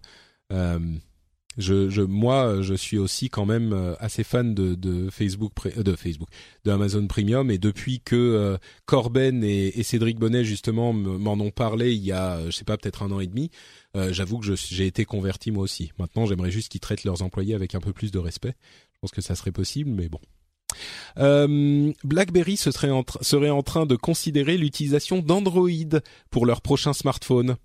Bon. Black, Black, Black qui? Voilà, voilà. bon, parlons, parlons de Google plutôt, qui serait en train de développer une application euh, qui pourrait détecter le nombre de calories qu'il y a dans une photo que vous prenez. C'est un peu le saint graal pour les applications de de comptage. Euh, C'est-à-dire qu'ils connaissent pas la cuisine française parce que avec les plats en sauce, ils vont avoir du mal quand même. Je pense que tu pourras casser en photo, le téléphone explose quoi. C'est ça. Bon, c'est la suite logique de, de, leur deep learning dont on parlait avec euh, euh, Google Photos euh, la dernière fois, où ils savent reconnaître des, des choses. Mais bon, c'est un projet qui est intéressant. Moi, ça, ça, ça me plairait. C'est vachement bien. Enfin, pour quand, quand t'es au régime où tu fais un peu attention. Après, est-ce que ça va être précis? Effectivement, tu vas au restaurant et tu, tu, tu manges un plat un peu un peu de travaillé, un peu voilà. Oui, c'est sûr. Bah, disons que si ça marche déjà 90 pour 80% du temps et mm. que les les 20% restants, tu dois estimer toi-même à la louche. Oui. à la louche. le truc, euh, bon, c'est c'est sympa. Euh, Dell crée sa division Internet des objets. Tout le monde s'y met, c'est pas si surprenant. Le fondateur de Silk Road, qui avait été arrêté, vous savez, c'était ce site euh, sur le dark web euh, qui permettait d'acheter de la drogue, des armes, etc. Bah, il a été condamné à perpétuité deux fois. Donc, ah ouais. Ah oui, d'accord. Ah oui, quand même. il est sûr de pas sortir comme ça. Oui, là, priori, euh, vous savez, c'est aux États-Unis, c'est les les peines cumulées, ouais, ouais. Ça, ouais. Donc, euh, oui, bah oui, c'est bon. En même temps, c'est pas si étonnant. Hein, Silk Road, euh, il avait fait des, il avait engagé un tueur à gages pour tuer un type qui était en fait un type du FBI qui le, qui faisait une enquête sur lui. Donc, oui, c'est pas, un, c'est pas un mec marrant, mais. casserole au cul, ouais. Oui, oui, exactement. Mais ce qui était, ce qui était rigolo, non, ce qui était surprenant, c'est que c'était juste, enfin, c'était un type qui vivait dans un appartement en colocation, un appartement un peu pourri, et euh, c'était un gros nerd qui, enfin bon, bref. Euh, il y a encore des, des, gens qui doutent du fait que ce soit vraiment lui le Dread euh, Pirate Roberts, mais bon, je crois que c'est une défense un peu facile. je sais pas. Euh, toujours dans ces questions de technologie un petit peu euh, étonnantes, les banques sont en train de s'intéresser de plus en plus à la technologie blockchain, qui est la technologie qui sous-tend les systèmes de crypto-monnaie euh, comme Bitcoin. Et la technologie blockchain, qui est euh, hyper importante, enfin qui est la base de Bitcoin en fait, peut être utilisée pour d'autres choses. J'avais vu des projets intéressants de web décentralisé et de ce genre de choses. Et les banques sont en train de s'y intéresser de très très près. Euh, pour développer des systèmes euh, différents. Euh, qui, pourraient leur permettre de, fournir des services de différentes natures. Peut-être qu'il faudrait qu'on fasse un, dossier sur le blockchain à un moment parce que c'est une technologie qui pourrait avoir un avenir intéressant. Samsung encore dans le domaine des, du matériel incroyable euh, ou du matériel du futur, ils ont euh, présenté des télévisions ou des projets pour avoir des télévisions en miroir et des télévisions transparentes. C'est des télévisions OLED qui euh, permettent ben, de, de, faire passer genre 80% de la lumière ou 90% de la lumière ou alors carrément d'être en miroir euh, bon, ça pourrait avoir des utilisations intéressantes, mais ça me fait vraiment penser. On, on les voit tellement ces trucs dans les, les films de science-fiction qu'on est surpris que ça n'existe pas déjà en fait. Mmh. Bah, je me suis fait la même réflexion avec une autre euh, invention qui a été annoncée en, en, en grande pompe hier. Euh, c'est euh, une seringue pour euh, s'auto injecter les médicaments, mais tu sais que c'est un genre de pistolet qui passe sous la peau. On voit ça dans les films depuis combien de temps? Ouais, 30 ans? voilà. bah, ça y est, c'est arrivé. Et ben là, c'est pareil. C'est pareil pour le miroir. effectivement, c'est on voit ça depuis je sais pas combien de temps, et on se demande comment ils l'ont pas inventé avant. Après, c'est des choses qu'on verra dans, dans la rue, dans des pour, pour, de la publicité. Enfin, Samsung, ils vendront ça clairement euh, à des à des publicitaires, à des à des à des, à des comment dire, à des distributeurs. Euh. Oui, ça sera des utilisations euh, commerciales pour des entreprises. Dans les, rues, de Séoul, on aura des écrans géants complètement fous. Ils avaient déjà vendu un panneau publicitaire l'année dernière, je crois. Tu avais une caméra intégrée et en fait, en fonction de ta taille, ta morphologie, etc., les pubs qui s'affichaient dans l'écran étaient différentes. Hmm. Oh, la vache. c'est un peu flippant ça euh, quand même. Ouais, c'est Minority Report. Hein. Mais du coup, euh, quand c'était un enfant, t'avais des pubs pour les jouets, tu vois. Enfin, voilà, vous êtes trop gros, euh, adoptez tel régime. C'est ça. Moi, je vois bien ces miroirs, genre dans les hôtels ou ce genre de choses, les hôtels de luxe. Ouais, aussi, ouais. Hmm, tout à fait. Miroirs avec écran intégré. Mais bon, ça, ça fait rêver quand même, malgré tout. Ouais, ouais. Euh, Canal Plus a dévoilé Cube S. C'est une box TV euh, qui, contrairement aux autres box TV, en fait, passe avec n'importe quel opérateur. Euh, bon, c'est une sorte de Roku ou de bah d'une box, une box mais éditée par Canal Plus directement. Je trouve mmh. ça, je trouve ça intéressant qu'ils s'y intéressent. c'est c'est bien, c'est c'est mieux que d'autres qui ne s'intéressent à rien dans des domaines de médias qui sont bouffés par le net. Ouais, après Canal+, ils veulent toujours absolument te, te laisser leur box. Euh, ils freinent des quatre, des, des, des quatre pieds, parce que eux, je pense qu'ils en ont au moins quatre, euh, pour euh, pour euh, ne pas, euh, par exemple, te, fournir une, carte PCMCIA qui te permet d'utiliser le décodeur satellite intégré à ta télévision maintenant et pouvoir profiter de CanalSat en, en haute définition sans justement avoir le cube, etc. Et ça, ils refusent de le faire. Ils peuvent le faire technologiquement, il n'y a aucun problème. Ils le font déjà pour la TNT, mais la politique de Canal+, c'est de laisser une box, donc que ce soit un cube euh, branché sur le satellite ou que ce soit une box maintenant, un cube Est qui passe par Internet. Et ça, je trouve pas ça génial. Hmm. Ouais, de toute façon, moi, je regarde plus la télé depuis tellement longtemps, je vous avoue que. C'est pareil. Du coup, euh, putain abonnement. euh, le PlayStation Now, ce service de streaming de jeux euh, qui a été lancé aux États-Unis et ailleurs, est disponible maintenant sur certaines télévisions Samsung euh, aux États-Unis et au Canada. Et à chaque fois que j'entends une news sur le streaming euh, de jeux, j'ai une pensée émue euh, pour euh, nos épisodes avec Yann où il disait que ça ne marcherait jamais. et, et, voilà, donc je le mentionne à chaque fois. Ah, ça, ça, ça marche toujours pas à fond, hein, mais mais bon. Ah, attends, ça marche. T'as essayé PlayStation Now Si, ça, non, ça, ça, ça marche, mais disons que pour moi, enfin que ce soit le PlayStation Now ou euh, je sais pas, bon, Nvidia, euh, Grid, etc. C'est ça marche, mais c'est pas encore suffisamment parfait pour que pour que je switch complètement sur ce genre ah, Mais bien sûr, non non, bon voilà, mais mais, mais, mais, mais, ça marche. Tu vas pas te faire une Steambox ni rien Non, euh, ça c'est autre moment, chose. si, enfin le streaming local, à la limite m'intéresse plus que le streaming que le hmm. streaming à distance. ouais. Mais disons que euh, effectivement, tu vas peut-être pas te faire tes parties de Street Fighter 5 euh, où il faut la, à la à la trame près appuyer sur le bouton au bon mmh. moment. Par mmh. contre, il y a beaucoup de jeux pour lesquels ça marche et franchement, jouer à Uncharted sur PlayStation Now, ça marche très bien. Donc. Mmh. Euh, Steam offre une. Euh, oui, je, je, j'ai transitionné sans euh, sans le, le, parler, mais on a une petite partie jeux vidéo là effectivement avec quelques news intéressantes et celle-ci est assez intéressante. Steam propose désormais le remboursement sans aucune condition ou sans explication de n'importe quel jeu que vous avez acheté sur leur service pendant 14 jours à condition que vous ayez joué deux heures ou moins. Et euh, pour tous les éditeurs ou les développeurs qui participent à ce service, et c'est la majorité des gens qui autorisent le euh, remboursement, eh bien vous avez la possibilité de vous faire rembourser n'importe quel jeu si euh, bah, vous l'aimez pas, s'il fonctionne pas sur votre machine, si c'est pas ce que vous attendiez, etc. Euh, c'est évidemment ça redonne un, un, gros morceau de pouvoir aux consommateurs et c'est, je pense, une bonne chose. Ouais. Message Après, pour Apple. Hein. Ouais. Parce que oui, c'est clair. pas le faire sur l'App Store. C'est vrai qu'ils s'y mettent parce que ouais. Android, si Android s'y est mis, Steam s'y met.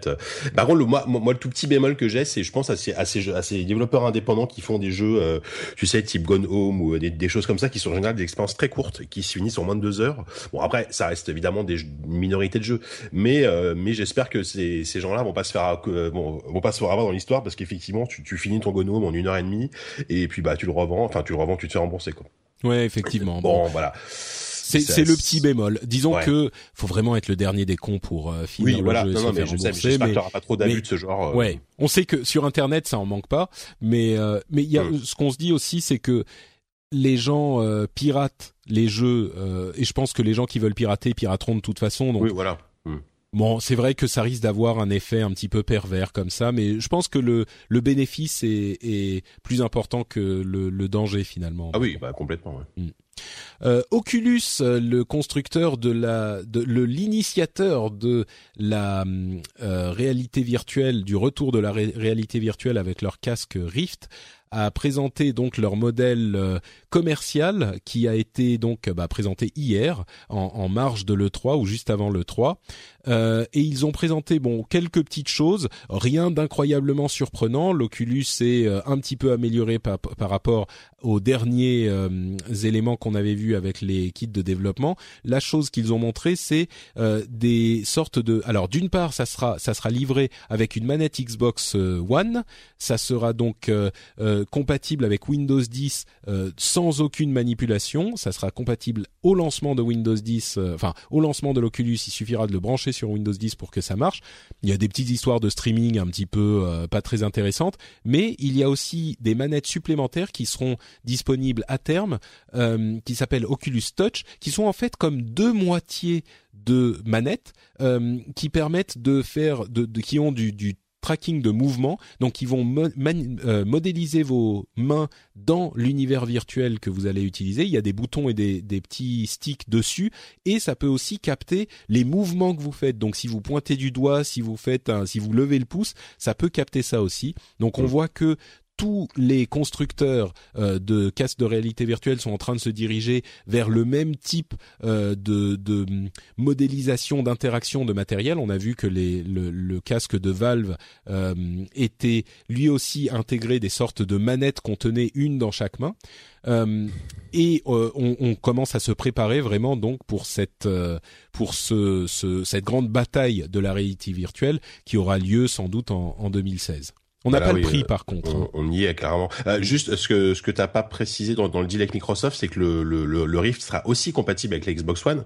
Et en fait, tu pourras streamer euh, tes jeux Xbox One euh, sur le Rift. Et en fait ce qui est assez bizarre enfin ça va créer en fait un salon virtuel où tu auras un écran devant toi et tu pourras jouer en fait à tes jeux Xbox One euh, sur le Rift mais pas pas vraiment en mode réalité virtuelle. Tu vois ce que je veux dire ce sera juste une, espèce de simulation de télévision euh, de salon en fait que tu auras dans le dans le casque. Donc ça ça, ça fait un, écran supplémentaire. Tu, tu, peux jouer dans, tu peux jouer à tes jeux Xbox One pendant que tes gamins regardent un dessin animé à la télé euh, c'est c'est intéressant. Je sais pas si vraiment ça va être utilisé, mais euh, mais au moins ils le, ils le font. C'est un, c'est un deal intéressant en tout cas pour euh, avec Microsoft. C'est avec Windows 10, hein, comme tu peux streamer sur euh, de la, oui, de la voilà, Xbox oui, One vers ton vrai. PC si la Ouais. famille veut regarder je la sais, télé. Je sais pas si tu dois passer par Windows 10 nécessairement ou directement si, via si. ta Xbox. Si si, tu dois passer par tu dois Windows passer par 10, en Windows fait. 10 de toute façon. Et c'est pour ça que je me disais c'est pas en fait il y a il y a très clairement une proximité entre Microsoft et et, et Oculus. Oculus, ouais. Euh, je serais pas surpris qu'à terme ils annoncent que l'Oculus sera entièrement compatible avec euh, la Xbox One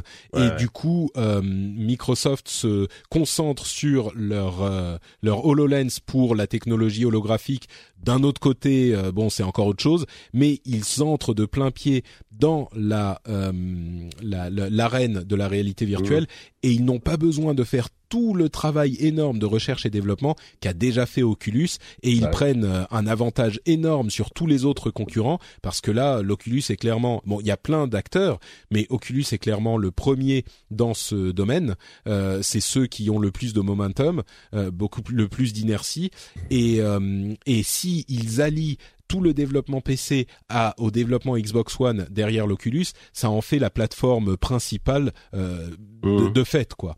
Donc je serais pas surpris qu'à la, la conférence Microsoft à l'E3, on ait une annonce en ce sens, comme quoi euh, le l'Oculus serait la plateforme Ouais. euh, VR de la Xbox One. Bah oui, on, on en saura ils, plus à ils se l'E3. tirent pas une balle dans le pied eux-mêmes euh, alors qu'ils annoncent HoloLens? Enfin, je sais pas. Moi je pense que c'est deux choses assez différentes. ouais. hein. Mm. Non, Mais, c'est sûr. Mais un petit peu le problème, c'est que HoloLens, euh, quand sera-t-il disponible Euh, Si c'est deux, trois ans, euh, c'est quelque chose de très différent.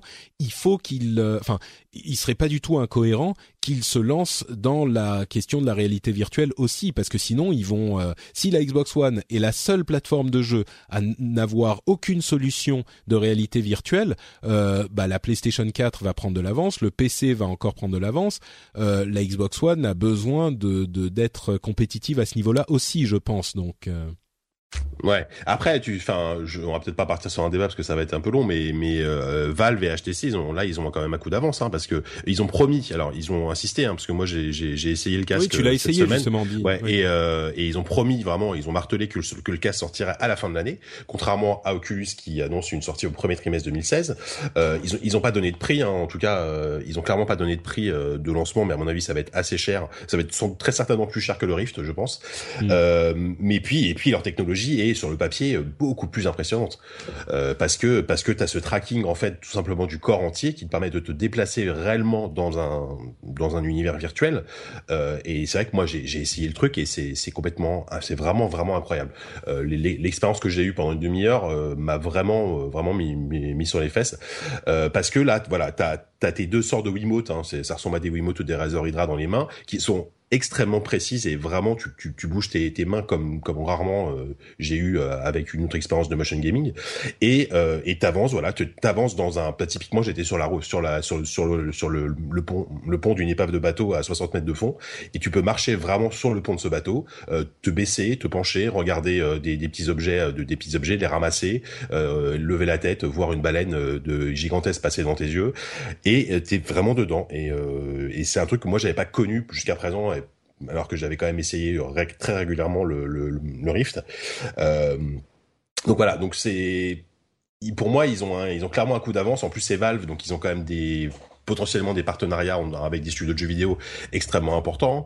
Euh, Ouais, c'est pas que Microsoft n'en est pas, hein, mais non, oui, oui, Mais oui. est-ce que- Ouais, est-ce mais que sur le PC en tout cas. euh, est-ce que ça te ça te hum, fait pas l'effet d'un d'un truc aussi qui est super bien dans une salle euh, hyper préparée et tout, mais est-ce qu'on va pouvoir mettre Ah, ça dans notre salon avec nos ça. canapés, nos Alors, tables basses, il y a- tu vois, c'est ça qui. Là, je suis assez d'accord. Enfin, il y a, il y a un doute là-dessus, c'est-à-dire que effectivement, la technologie est super impressionnante, mais est-ce que ça va pas se cantonner à euh, des parcs d'attractions ou des fêtes foraines où tu auras des, des, des, des installations qui sont prévues à cet effet, où là, tu vas pouvoir trouver ça génial pendant une demi-heure. Euh, Ou à la même maison, des maisons américaines où ils ont Oui, la oui, place, oui, mais nous. euh, après, après le, le, le, le contrôleur en fait, enfin les contrôleurs qui sont proposés par HTC, là, là, là, c'était des prototypes, mais le, le, la base est là. C'est clairement, euh, t'auras en fait, tu, tu as deux espèces de trackpad qui ressemblent, à mon avis, je pense, au même trackpad que t'auras sur le Steam Controller, donc des trucs hyper précis. Euh, tu as des boutons euh, classiques type manette. Donc je, Mhm. il y aura des jeux. euh, je pense que la majorité des jeux resteront des jeux classiques euh, type FPS où tu vas être assis et tu vas tu vas lever la tête et tu vas avancer. Là effectivement, euh, le, le souci de, de, de ça, c'est que tu, tu peux déplacer. euh, tu, enfin, tu peux te déplacer en vrai dans un monde virtuel, mais euh, t'es limité par les murs de ta pièce. Donc euh, évidemment, tu as, tu pourras pas faire un Skyrim. Bah c'est ça, euh, oui, exactement. euh, à, à moins d'avoir euh, des technologies type euh, tapis, euh, tapis qui existent déjà, mais euh, mais là ça, ça devient ça devient n'importe Mm. quoi en termes d'installation. Euh, donc ouais, sur, le papier il y a une techno qui est hyper impressionnante, qui est plus avancée, mais on va dire que euh, pour le moment, ce que j'ai l'impression que le Vive fait déjà ce que fait Oculus, mais en fait un peu plus. Donc donc euh, quitte à choisir un des, un des, un, un- des casques, moi pour le moment je, je, je pense plus pour la pour la solution d'HTC et de Valve euh, parce qu'elle est elle est au moins aussi avancée et il y a en plus cette possibilité de te déplacer vraiment euh, voilà quoi. D'accord. Et en plus, elle sera disponible à la fin de l'année, alors que Oui. le Rift sera disponible euh, au premier trimestre. C'est ça. 2016. Et moi, je suis assez impressionné par le fait qu'ils arrivent à sortir le truc à, à la fin de l'année. Euh, bon, Ouais. ça fait des années qu'ils bossent dessus. En plus, ils sont à ce, voilà, Steam VR, ça fait longtemps qu'ils bossent Mm. dessus. Mais, euh, mais je fais, je fais un petit peu de pub. hein. si, si vous voulez lire euh, mon, mon, mon avis, j'ai écrit mon premier papier pour jeuxvideo.com cette semaine. Donc, euh, j'ai écrit un article sur le HTC Vive. euh, si vous voulez avoir plus d'infos. Et puis, de toute façon, il y a, et puis il y a pas que, euh, il y a pas que JVcom, hein, qui a, il y a, il y a Gamecult. Enfin, tous les confrères ont écrit parce qu'en fait, il y a eu une grosse session à Paris euh, de prise en main et tout le monde a donné son avis et tout le monde globalement est complètement sur les fesses et trouve ça incroyable. Quoi. Ouais, le- les avis sont assez unanimes. Ah en fait, ouais, c'est incroyable, c'est assez fou. hein. c'est vrai Moi, que je, ouais. je je cours sur jeuxvideo.com pour lire ton ton avis. C'est gentil. moi je, je, je, je réfléchis. Moi, je, je franchement, j'ai, je sais pas lequel euh, gagnera au final, mais c'est vrai que je j'espère, je prie pour que, euh, comme je le dis de temps en temps, quand j'avais testé le euh, le l'Oculus Rift, le premier development kit, ça avait pas du tout marché pour moi. Euh, J'avais pas la perception de profondeur, et j'espère vraiment que ça va marcher avec les les modèles plus avancés parce que il y a un tel potentiel, un tel euh, euh, ça se trouve, ça donnera rien et dans deux ans, on aura tous oublié la réalité virtuelle. Mais j'ai envie d'y croire, quoi. C'est c'est hyper excitant comme euh, comme sensation, comme possibilité. Ça veut pas dire qu'on va tous se mettre à jouer en permanence comme ça, mais ce type d'expérience, euh, ce que je dis souvent, c'est que la réalité virtuelle, les casques de réalité virtuelle permettent de dématérialiser la présence des gens. Et de la même manière que, euh, je sais pas, les MP3 ont dématérialisé la musique ou euh, ce genre de choses, que le, le, le web a dématérialisé l'écrit. Euh, la, dématérialisation de la présence, ça, ça donne des possibilités incroyables et j'espère vraiment que bon. Euh, petite news euh, comme ça en passant puisqu'on parle de gaming. Euh, vous vous souvenez des Ouya, cette console euh, Android euh, qui était censée Ouais. révolutionner le Ouais, monde oui, je- j'ai un camarade de ZQSD qui en a acheté une en, Voilà. sur Kickstarter et bref. Eh bien, on, on- moi, j'en, prédisais, oui, pas, un- pas un énorme succès. Ils vont finir par se vendre a priori hein, euh, à Razer, qui est un constructeur de, Mm. de matériel euh, bien connu et de matériel de gaming notamment. Donc euh, bon, c'est, c'est cohérent. Je sais pas ce qu'ils vont en faire, mais pourquoi pas On sait que Nvidia en se lance sur dans eBay. Les Bon, i- Nvidia se lance dans, euh, ils font beaucoup de petites, euh, bah, de systèmes avec du streaming de jeux, avec des ce genre de choses. Voilà, le système Shield, euh, le, le Nvidia Grid, etc.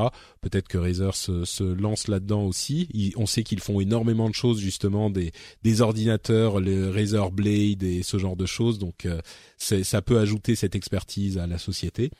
Et enfin, si vous avez aimé Minecraft ou si vos enfants aiment bien Minecraft, euh, sachez que Lego entre dans cette arène aussi avec Lego Worlds, qui est déjà disponible en early access sur Steam et que vous pouvez donc euh, expérimenter. C'est vraiment du Minecraft à la sauce Lego.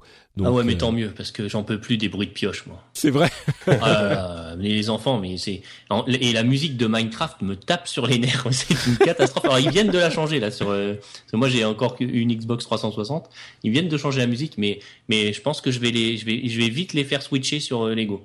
Oui, c'est vrai. Bah, en plus, Ouais. il y a plein de trucs. euh, Lego se démerde très bien dans la gestion de ses licences. Et il y a plein de choses. Ils ont plein de licences euh, adaptées, genre euh, Doctor Who, Retour vers le futur, euh, Le Seigneur des Anneaux, Batman, etc. Donc, euh, on peut imaginer des mondes comme ça aussi euh, dans Lego Worlds. Donc, euh, toi, t'es client, Stéphane. Les enfants seront clients. je. Moi, je le suis moins. Euh, tu vois, moi, en ce moment, je, je, je, je- je prends des jeux sur lesquels je, je peux jouer euh, vite fait et repartir faire autre chose après. Donc le dernier jeu, j'ai acheté un vieux jeu, j'ai acheté Soul Calibur 5, on se fait deux trois combats et après je Et c'est je terminé. mes activités. Bon, si vous êtes euh, un petit peu plus fan de jeux vidéo, euh, encore une fois, on l'a assez répété, hein, mais c'est vraiment euh, la grande fête du jeu vidéo. C'est le 3 qui commence ce week-end, donc au moment où on enregistre, le, le, allez, le 14 juin et qui se continue, qui continue pendant quelques jours. Et nous, on enregistrera avec Jika le rendez-vous jeu. Ouais, sur le pont. C'est ça. Euh, on va on va regarder euh, toutes les conférences, on va tout suivre, on va être bien fatigué. Ah, je, Euh, suis fatigué d'avance, mais ouais, ça va être moi bien, aussi, mais ça moi va être épuisant. En plus, les conférences sont euh, à euh, au milieu Ah ouais. de la nuit parce que c'est l'horaire euh, américain, donc euh, jusqu'à genre 3 heures, 4 heures, 5 heures du mat. Bon, je vais peut-être pas toutes les voir celles-là. Bah, toi, Mais il fera jour, du- c'est pas grave. Oui, oui, c'est ça, exactement. Mais euh, bon, je vais faire du streaming en anglais avec mon pote euh, Scott Johnson pour couvrir les conférences. Euh, mais en tous les cas, on aura le prochain rendez-vous jeu sur le 3 et c'est un épisode à ne pas rater. Donc si vous vous intéressez un tout petit peu au gaming, si c'est un truc que vous suivez euh, de temps en temps, celui-là, c'est l'épisode à, écouter pour avoir toutes les informations sur ce qui va se passer d'ici la fin de l'année et dans l'année à venir. Euh, petit mot rapide pour dire que le projet de loi sur le renseignement a été adopté au Sénat, euh, 251 voix contre 68, et qu'on a donc maintenant euh, le Conseil constitutionnel qui va devoir dire ce qu'il en pense. Je vais pas faire d'autres commentaires que celui-ci, euh, simplement pour dire que le blocage administratif des sites a fait ses premières victimes. 36 sites web ont été bloqués en France, des sites web dont on ne sait rien. Euh, on ne sait pas de quel site web il s'agit, on ne sait pas euh, ce qu'ils avaient sur le site, on sait, peut rien savoir sur tout ça. Euh, c'est juste des sites qui ont disparu d'une partie des FAI euh, du pays. Alors a priori, hein, on sait des sites de, de qui faisaient l'apologie du terrorisme, mais le problème c'est qu'il n'y a aucune transparence, évidemment, comme on en parlait. Je vous laisse juger de la pertinence de la chose et du potentiel de, de nuisance que ça peut poser à terme euh, si cette pratique se généralise et s'étend. Bon, voilà, comme je le disais, je vais pas faire d'autres commentaires sur le sujet. On partira Puisqu'on dans, a- dans, dans, dans, dans une émission complète, donc. euh, Voilà, exactement. Non, c'est ça, parce que sinon, là, on va, on va faire 8 Ouais. heures d'émission au moins, je pense. hein. Bah écoutez, justement, on a déjà fait une émission bien dodue, donc je vous propose qu'on conclue euh, l'épisode et qu'on conclue avec euh, Stéphane qui va nous dire si on peut le retrouver sur Internet. Et tu parlais de tutoriels de de de, de programmation justement. Euh, Qu'est-ce que tu fais toi sur Internet? Euh, moins de choses qu'avant, mais j'en fais quand même encore. Euh, alors déjà, vous me trouvez euh, comme squatter euh, professionnel de temps en temps chez l'ami Bonnet et l'équipe de Geeking, euh, donc en podcast vidéo cette fois. Euh, sinon, vous me retrouvez sur Twitter, donc c'est @lbstéphane. Et effectivement sur tuto.com où bah là j'ai repris cette activité que j'avais il y a, il y a quelques années, il y a 3-4 ans, et où je, en ce moment je fais des formations Swift complètes euh, pour vous lancer dans ce langage de programmation. Donc euh, là, il y a des bases qui viennent d'arriver. Je, je suis en train d'en faire une qui est plus avancée.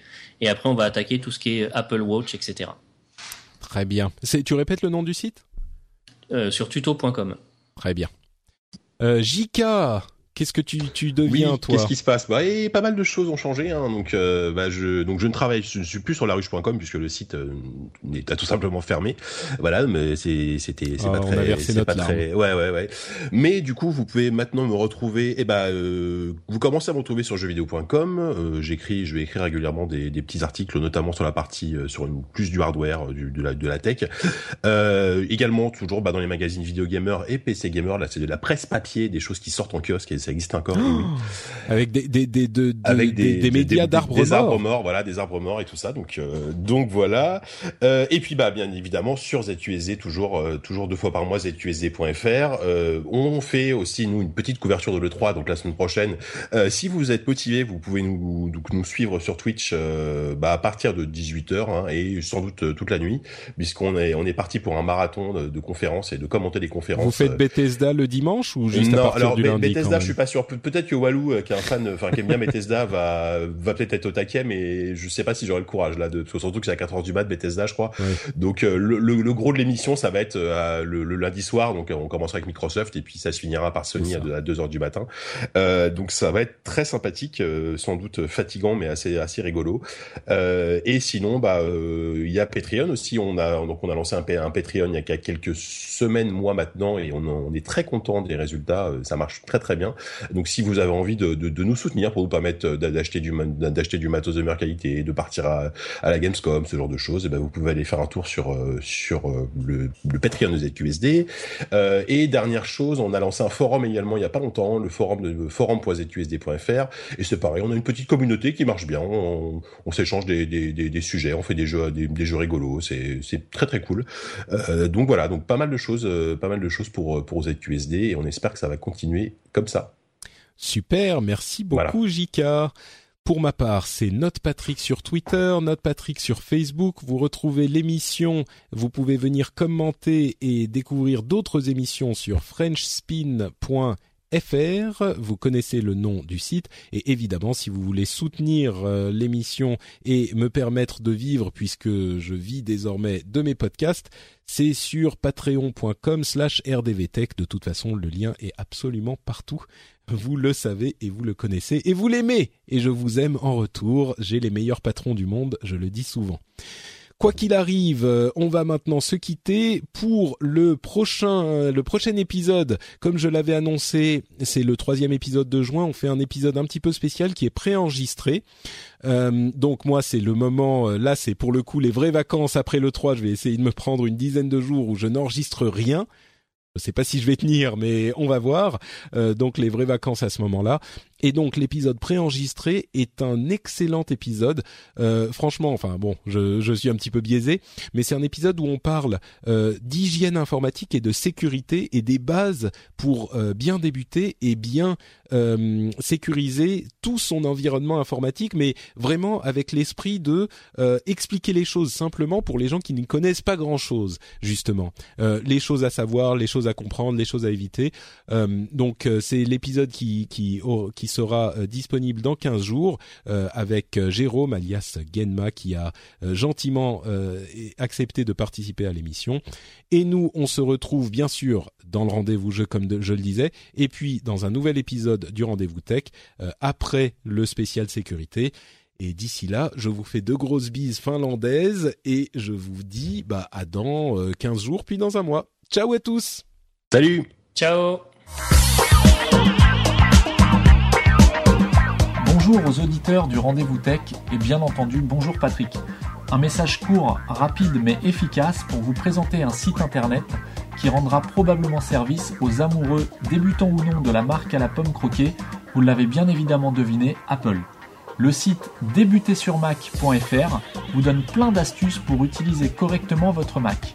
Parmi la centaine de conseils déjà disponibles, vous découvrirez par exemple comment imprimer à partir d'un iPad ou d'un iPhone, comment accélérer le démarrage d'un Mac, comment améliorer la qualité de l'image d'une vidéo en cours de lecture, ou encore comment supprimer la publicité sur YouTube. De nouvelles astuces sont mises en ligne régulièrement, le site est entièrement gratuit et disponible pour tout le monde. N'hésitez pas et rendez-moi visite sur débutersurmac.fr.